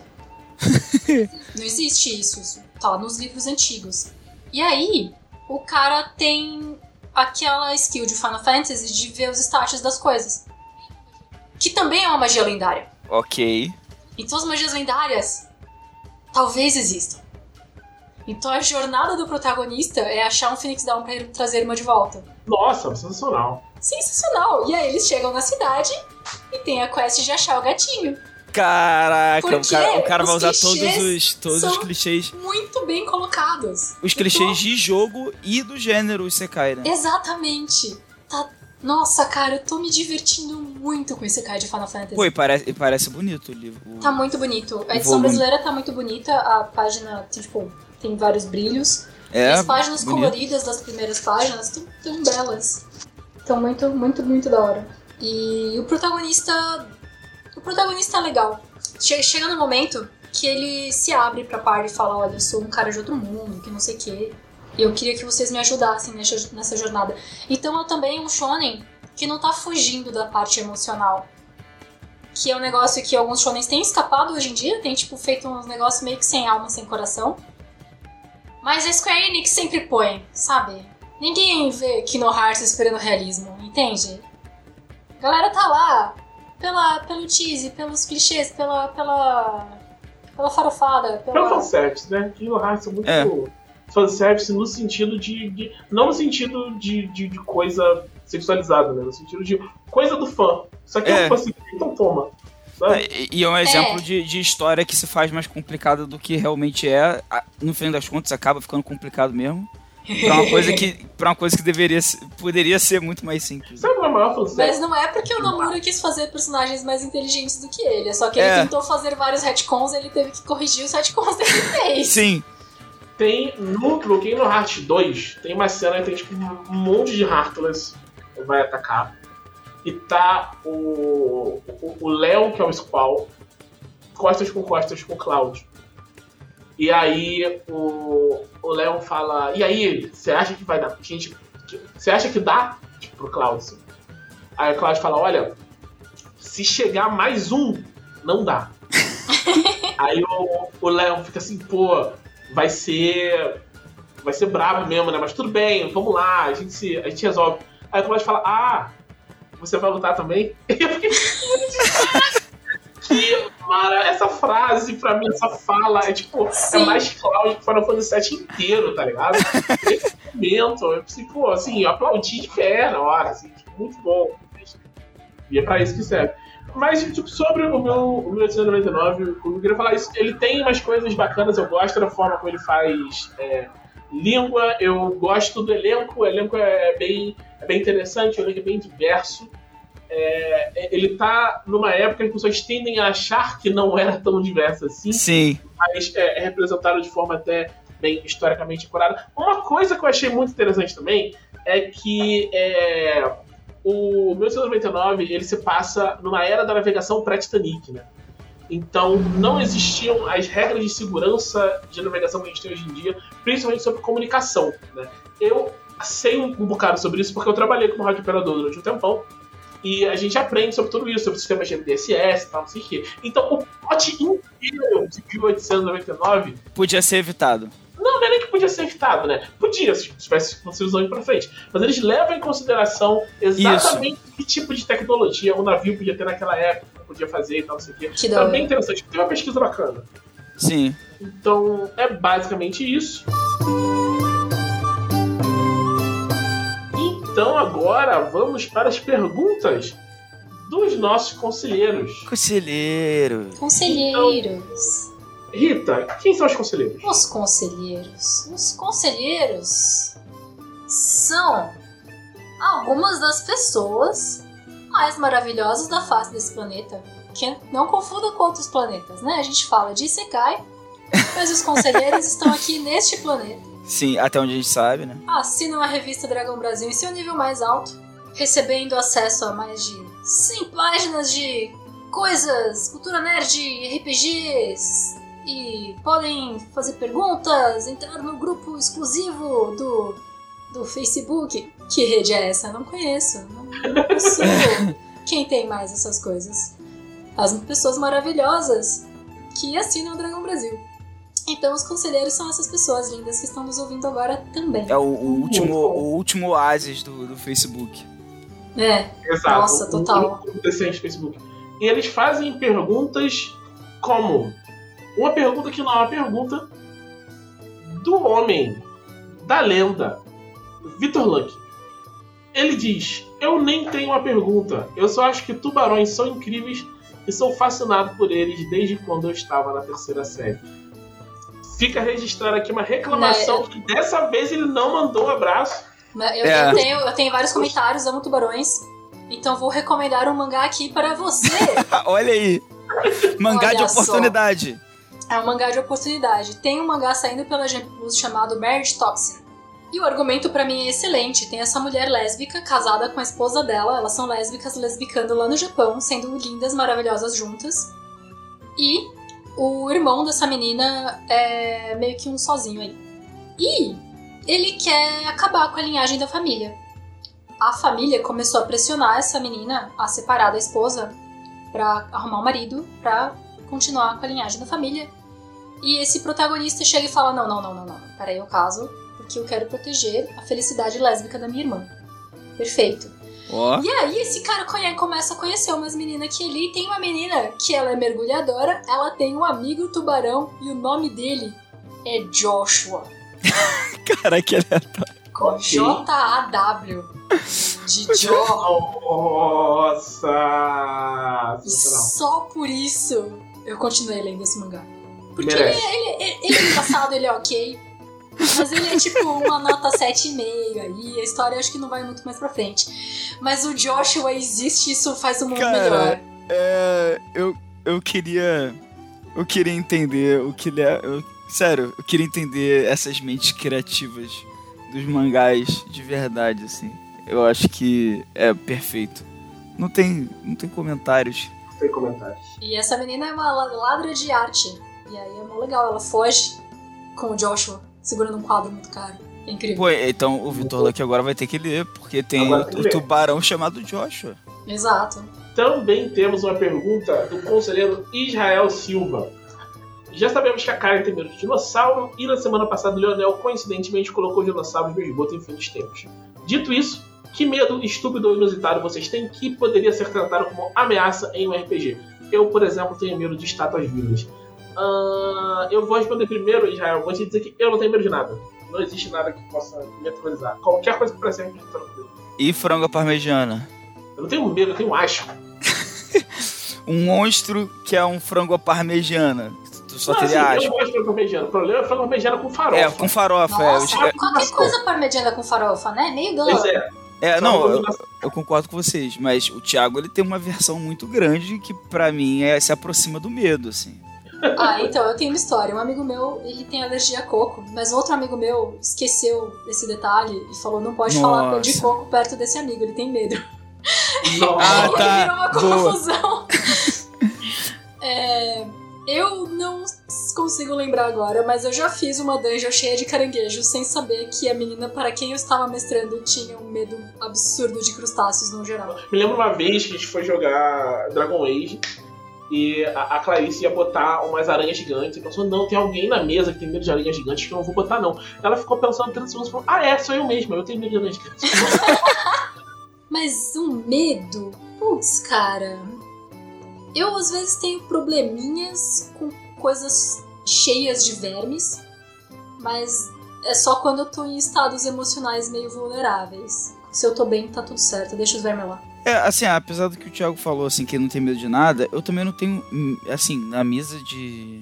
Ah, como uma ameaça em um RPG. Tipo... Ah, não, eu tenho. Eu tenho vários medos, mas meus medos são tipo medos adultos, sabe? Eu tenho Sim. medo de chegar no dia de pagar aluguel e o dia tá subindo minha conta, tá ligado? É, sim.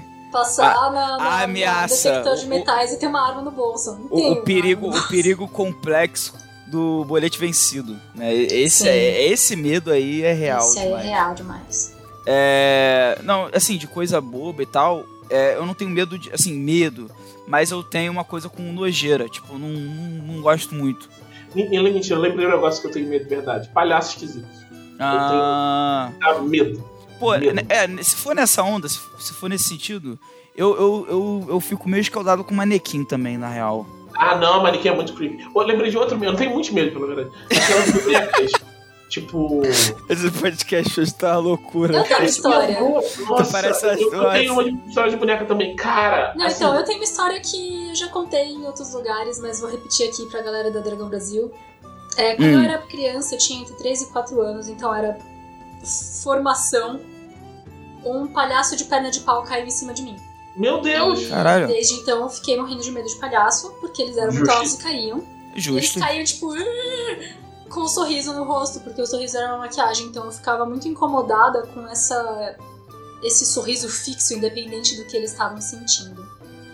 E aí o que aconteceu? Alguns anos se passaram e eu ganhei de presente um palhacinho de, de brinquedo que tinha uma caixinha de música e ele se mexia. Presente Ele grego, é hein? Medonho. Presente Ele é grego chi- legal. Olha, Glauco, ele é absolutamente assustador. Mas, mas, minha mente de criança fez o melhor que podia, e então ele virou meu amigo. E ele era tão assustador que ele assustaria os outros palhaços por mim. Porra, boa. Ca- É então isso. eu não tive mais medo de palhaço, porque o meu amigo era mais assustador do que todos esses outros palhaços. Tenso. Caraca, muito bom. Se, ali- se aliando com, com, o- com o inimigo pra te proteger dos, dos verdadeiros inimigos. Né? Ele é medonho, cara. Cara, o- a, a minha ex, igual conheceu, ela tinha mania de colecionar coisas. Tipo, tinha fases assim. Agora eu vou colecionar tal coisa. E teve uma época que ela entrou numa fase de colecionar bonecas. Começou só com bonecas de Monster High, que Monster High é uma coisa que não é assustador. É aquela coisa que é fofinha, só que é Ed, né? Sabe, tipo, ok, sabe? Mas aí, aí começaram a vir outras bonecas, incluindo aquelas bonecas de pano antigas, sabe? Então, é- fiquei meio- dependendo dessas. é, tem bonecas de pano antigas que não são esquisitas, mas tem umas que são bizarras. Pois é. Aí teve um dia que chegou uma bizarra. Ela era bizarra. só que ela era uma que. Ela era tipo um enfeite, sabe? Não era só uma boneca. Era um enfeite em forma de boneca. Então ele ficava tipo pendurado com uma cordinha. Ah, é. Pro... Ah, numa cordinha, É. tá. A cordinha foi e ela ficava pendurada um negócio que eu lembro que era tipo. Na casa tinha o quarto no fundo, tinha o ateliê dela, que era na metade do corredor. E o, tinha um quadro dentro do ateliê onde ficava pendurada a boneca. Aí, tipo, no dia seguinte, que a boneca tava lá, eu levantei e fui sair pro trabalho. E no meio do corredor, Caralho, não, não faz isso. fechada, estava a boneca. Porra, aí. aí... Aí eu olhei. O que eu olhei primeiro? Pensei, ah, deve ter soltado o fio dali de cima. Tinha cachorro em casa. A cachorra consegue entrar. A- a porta era uma porta de correr de bambu. A cachorra consegue passar por ela sem abrir. É. Ela deve ter entrado, pegou a boneca, Já saiu. começa a racionalização, né? Eu racionalizei. Essa foi a primeira vez. É. A primeira vez. Como assim? Essa foi a primeira vez. E aí, é, depois, eu comecei a ficar meio doente. Em casa, tava me sentindo meio mal, assim e tal. Não Porra. conseguia dormir direito. E volta e meia eu encontrava a boneca fora do lugar. Eu achava que a cachorra gostava muito da boneca. Não, pô, Thiago, tu tá inventando essa história, não é. Não tô, eu não tô inventando. Caralho, E aí, pode ser. teve uma vez que eu tinha alguma coisa de trabalho que eu não podia sair de casa. E ah, tinha um negócio da família da minha ex que era fora. E ela foi e levou a cachorra. E aí tu ficou sozinho em casa. E aí, nesse dia, ela foi, saiu, eu- a, a boneca estava pendurada lá. Eu fechei a porta do ateliê, fui dormir. No dia seguinte, quando eu acordei, o que que eu encontro no corredor? Porcaria da boneca. Não, não, então, cara, eu não não, disso, para. porque o meu palhacinho Para, cara. me proteger. Pô, vai dar. Pera aí, pô. Vai dar 8 horas já, já tá escuro. Para com essa porra. É sério, não, aí, aí quando eu, eu vi, eu fiquei muito, cara, não é possível. Será que ela tava no chão quando eu fechei e tal, não sei o que? Eu não lembrava. Aí quando a minha chegou em casa, eu falei, olha só, aconteceu isso, isso e isso. Ela imediatamente pegou a, a, a boneca, jogou no lixo e jogou fora. E eu parei de ficar doido. Absurdo. Absurdo. É. Não tem explicação, né? É, a ciência. Ó, viu? Isso podia virar uma história de Sim. Pô, a, ci- a ciência falhou conosco nesse momento. Não tem. Não tem como. Mas enfim, a pergunta do Israel está respondida. Mais uma pergunta pra você. Gustavo Samuel, qual o melhor alimento já feito pela humanidade? Essa resposta eu tenho na ponta da língua. O melhor alimento já feito pela humanidade é a lasanha de presunto e queijo ao molho branco da minha mãe. Se você não comeu, você não sabe qual é o melhor alimento. Pô, é é um privilégio, então. É. Cara, eu vou no simples. Batata frita. É isso. Porra, sério? Eu, eu, eu, eu, eu tenho um paladar infantil, cara. Eu sou mais simples. Eu gosto de melhor? batata frita, Nutella e. As paradas assim. Mas eu sou mais simples. Uma das coisas que eu mais gosto que a humanidade criou, e eu sou grata pelos meus ancestrais, é a existência de pão na Terra. A pão é muito bom. De verdade. Às vezes aqueles pão que eu como, eu falo, eu entendi o plot de Lemis. Inteiro. Tem uma pergunta aqui do conselheiro Anderson Rosa. Qual o artefato mágico culinário mais poderoso de Arthur? Ah, é, é a, a panela do, da Elisa e do Vini, né? Que eles fazem lá no Sol também. É. Ou É isso. po- pode ser alguma coisa também do, da, do- da franquia Batata Show. Putz, ó, deep lore do podcast. Tem que voltar aí e assistir os podcasts antigos pra você achar aí. É, a rede de franquias Batata Show, que existe em Arton, que vende batata valcariana pros aventureiros aí, pra várias pessoas. Aliás, se você, o seu grupo ainda não descobriu a batata valcariana, procure no seu livro básico. Seu grupo Vale muito a pena, hein? Dica de amigo. Aí tem mais uma aqui, o conselheiro Judson Jefferson Pereira Moraes. Já pensaram nas possibilidades para classes de prestígio em Império de Jade? O que vocês acham da ideia da criação de Karakuri? Eu penso nisso desde o episódio perdido da Guilda do Macaco. Eu vou adiantar uma coisa aqui pro, pro Judson e eu espero que ele não fique decepcionado, mas não vai ter classe prestígio, tá? Só não vai rolar. Ó, é, o que a gente tem é o seguinte, respondendo bem rapidamente. Existe uma classe de prestígio de Império de Jade, mas ela não é exatamente. of- Porque te- tinha uma matéria na Dragão Antiga chamada Tesouros Ancestrais, que pegava material antigo e é, adaptava ele para os sistemas mais modernos. E numa Dragão Brasil bem antiga, digital já, teve a, uma adaptação de uma matéria que era a classe de prestígio do mestre de Aijutsu. E aí ela foi adaptada como uma classe de prestígio para Império de Jade. Mas nesse contexto de que a matéria original já era sobre uma classe de prestígio. Quando ela saiu na Dragão originalmente, sei lá quando. É, depois disso, o que a gente teve foram os caminhos, que é mais ou menos as distinções do Tormenta 20, só que num contexto tamuraniano. Então, é um conjunto de talentos que você precisa ter, que, que quer dizer, que você pode ter se você cumprir requisitos narrativos, que envolvem meca- uma mecânica chamada karma. Ah, É um, é um requisito narrativo do passado do seu personagem, mas diferente das extensões até um pouquinho, também é uma coisa que compromete o destino do seu personagem no futuro também. E aí, se você abandonar esse, o karma desse caminho, você perde acesso aos poderes. Então, tem vários dragões espalhados por aí. Tem do fantasma, o caminho do fantasma, o caminho da, do libertador. O fantasma é da matéria de Sekiro, né? Não, do Ghost of Tsushima. E do libertador é da matéria da Mulan. Da, da, acho que é desbravador, né? Da Mulan? Tem certeza? Não sei Eu agora acho. também. Mas, mas enfim, tem um caminho na matéria de Mulan. Tem. É, é isso. Existem. As classes de prestígio do Império de Jade são essas. é, esse, é, mas como era antigamente, classe de prestígio mesmo, literalmente, não, não tem não. É, tem uma aqui do conselheiro Vinícius Cipolotti, que essa aqui é só pra, é só pra Rita, né? A lista de coadjuvante. Tubarões são os dinossauros do mar ou dinossauros são os tubarões da terra? Dinos é, tubarões são mais antigos do que a evolução das árvores. Então, tubarões são mais antigos, mas dinossauro é um negócio que é réptil, né? Dinossauro é réptil, são dinossauros avianos, são saurópodes, e eles são muito mais recentes do que tubarões. Nossa, que sério? Árvores. Claro! Árvores? Mais recentes que árvores? Você acha que árvore é uma coisa muito Você tem toda a vida na Terra, começando Eu tô no mar. perplexo. Não, então é, você não, tem é. o mar. Não, essa frase percebeu coisas. o quanto eu tava sendo completamente. a primeira coisa que saiu da terra, do, do, da água pra terra, foram pequenas coisas que faziam fotossíntese. Então foram musgos, né? Sim. E aí os musgos eventualmente foram evoluindo e acabaram virando umas samambaias. E aí, depois da evolução das samambaias, cria, temos árvores, árvores, que é tronco, raiz e folha.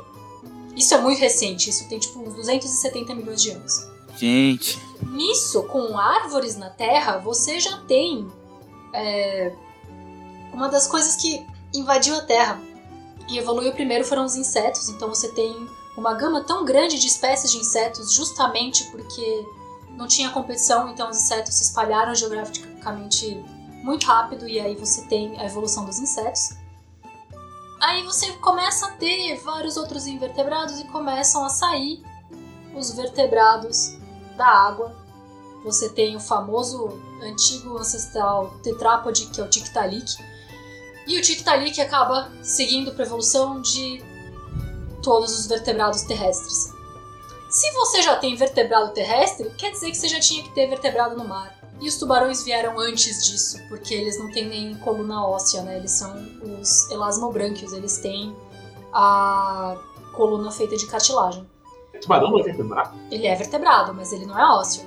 Ah, É, tem, tem esse lance, tem esse lance. Tem esse Eles lance. são feitos de que cartilagem. loucura, gente. Nem imaginava.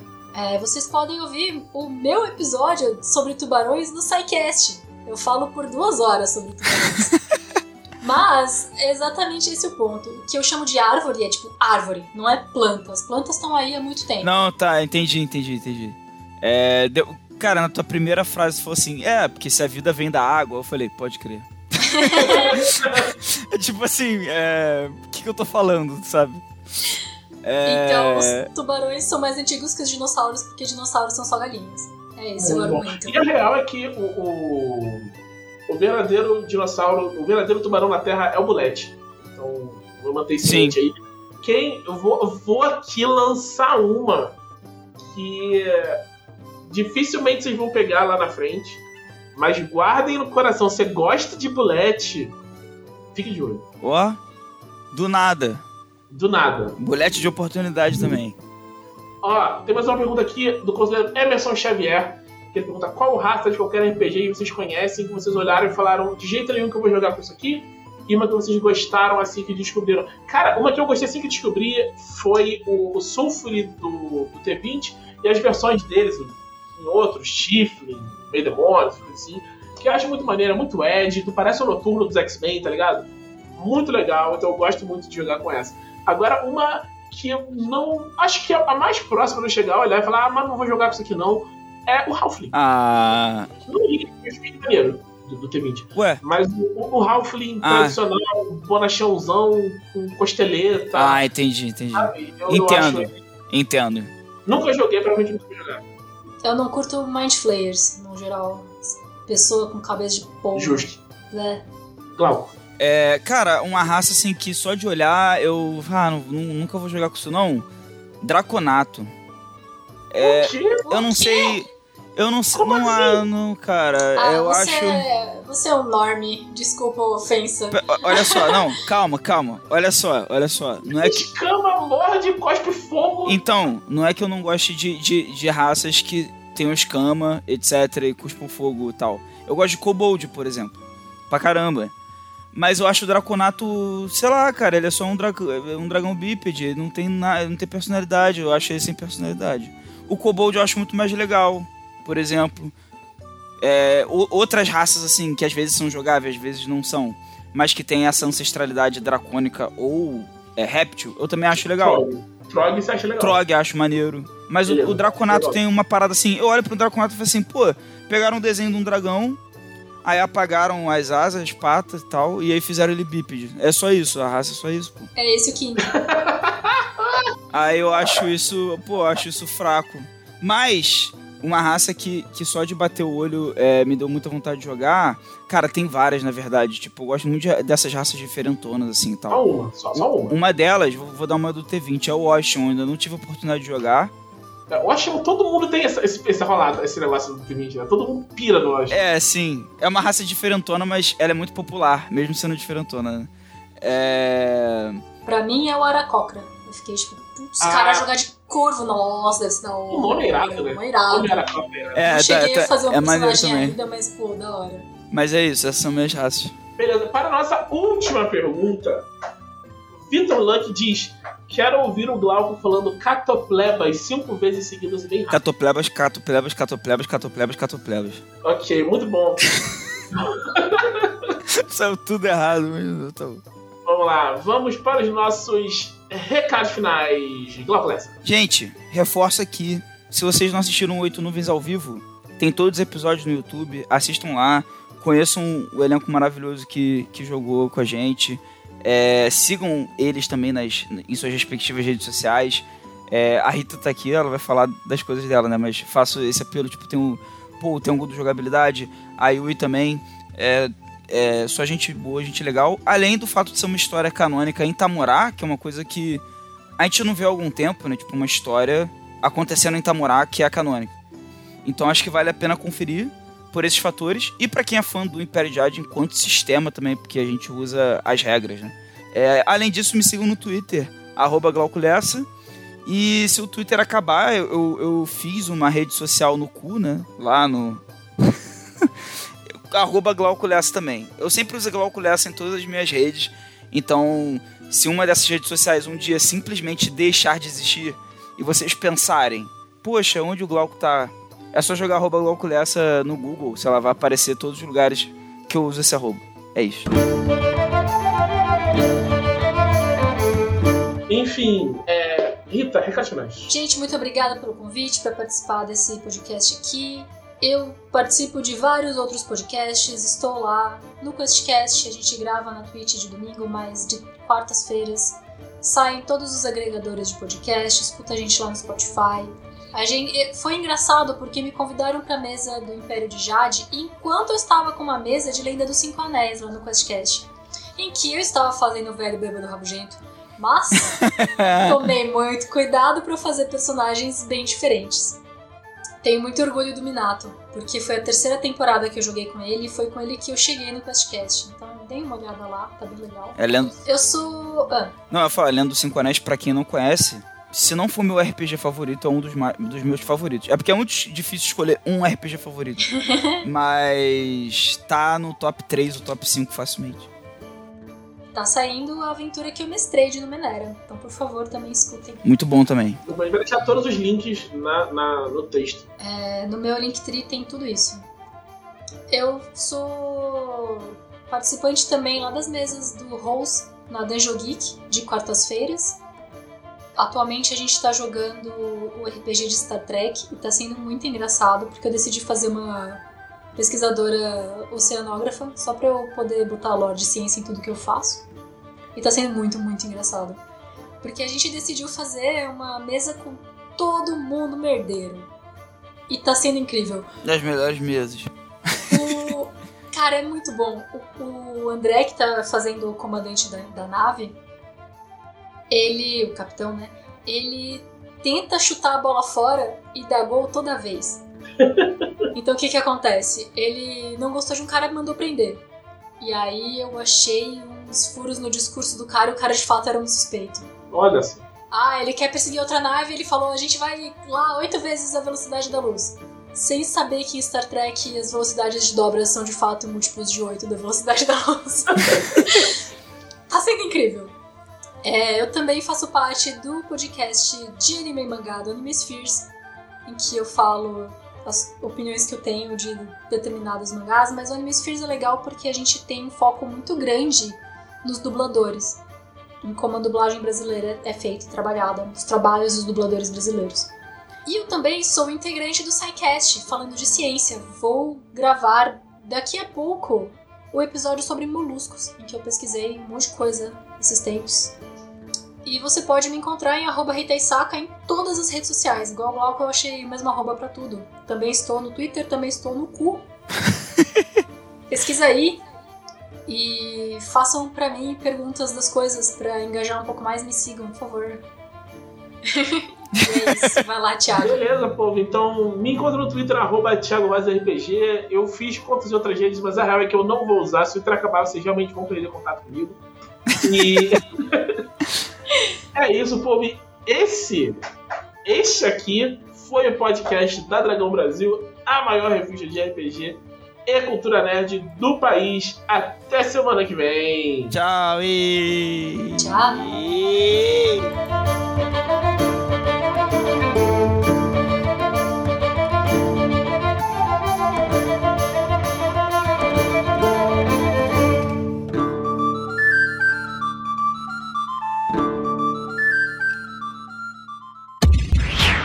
Esse episódio foi editado por Audionias Edições, a sua melhor opção em edições de podcast. Para informações de orçamentos, o e-mail marqueseditor.gmail.com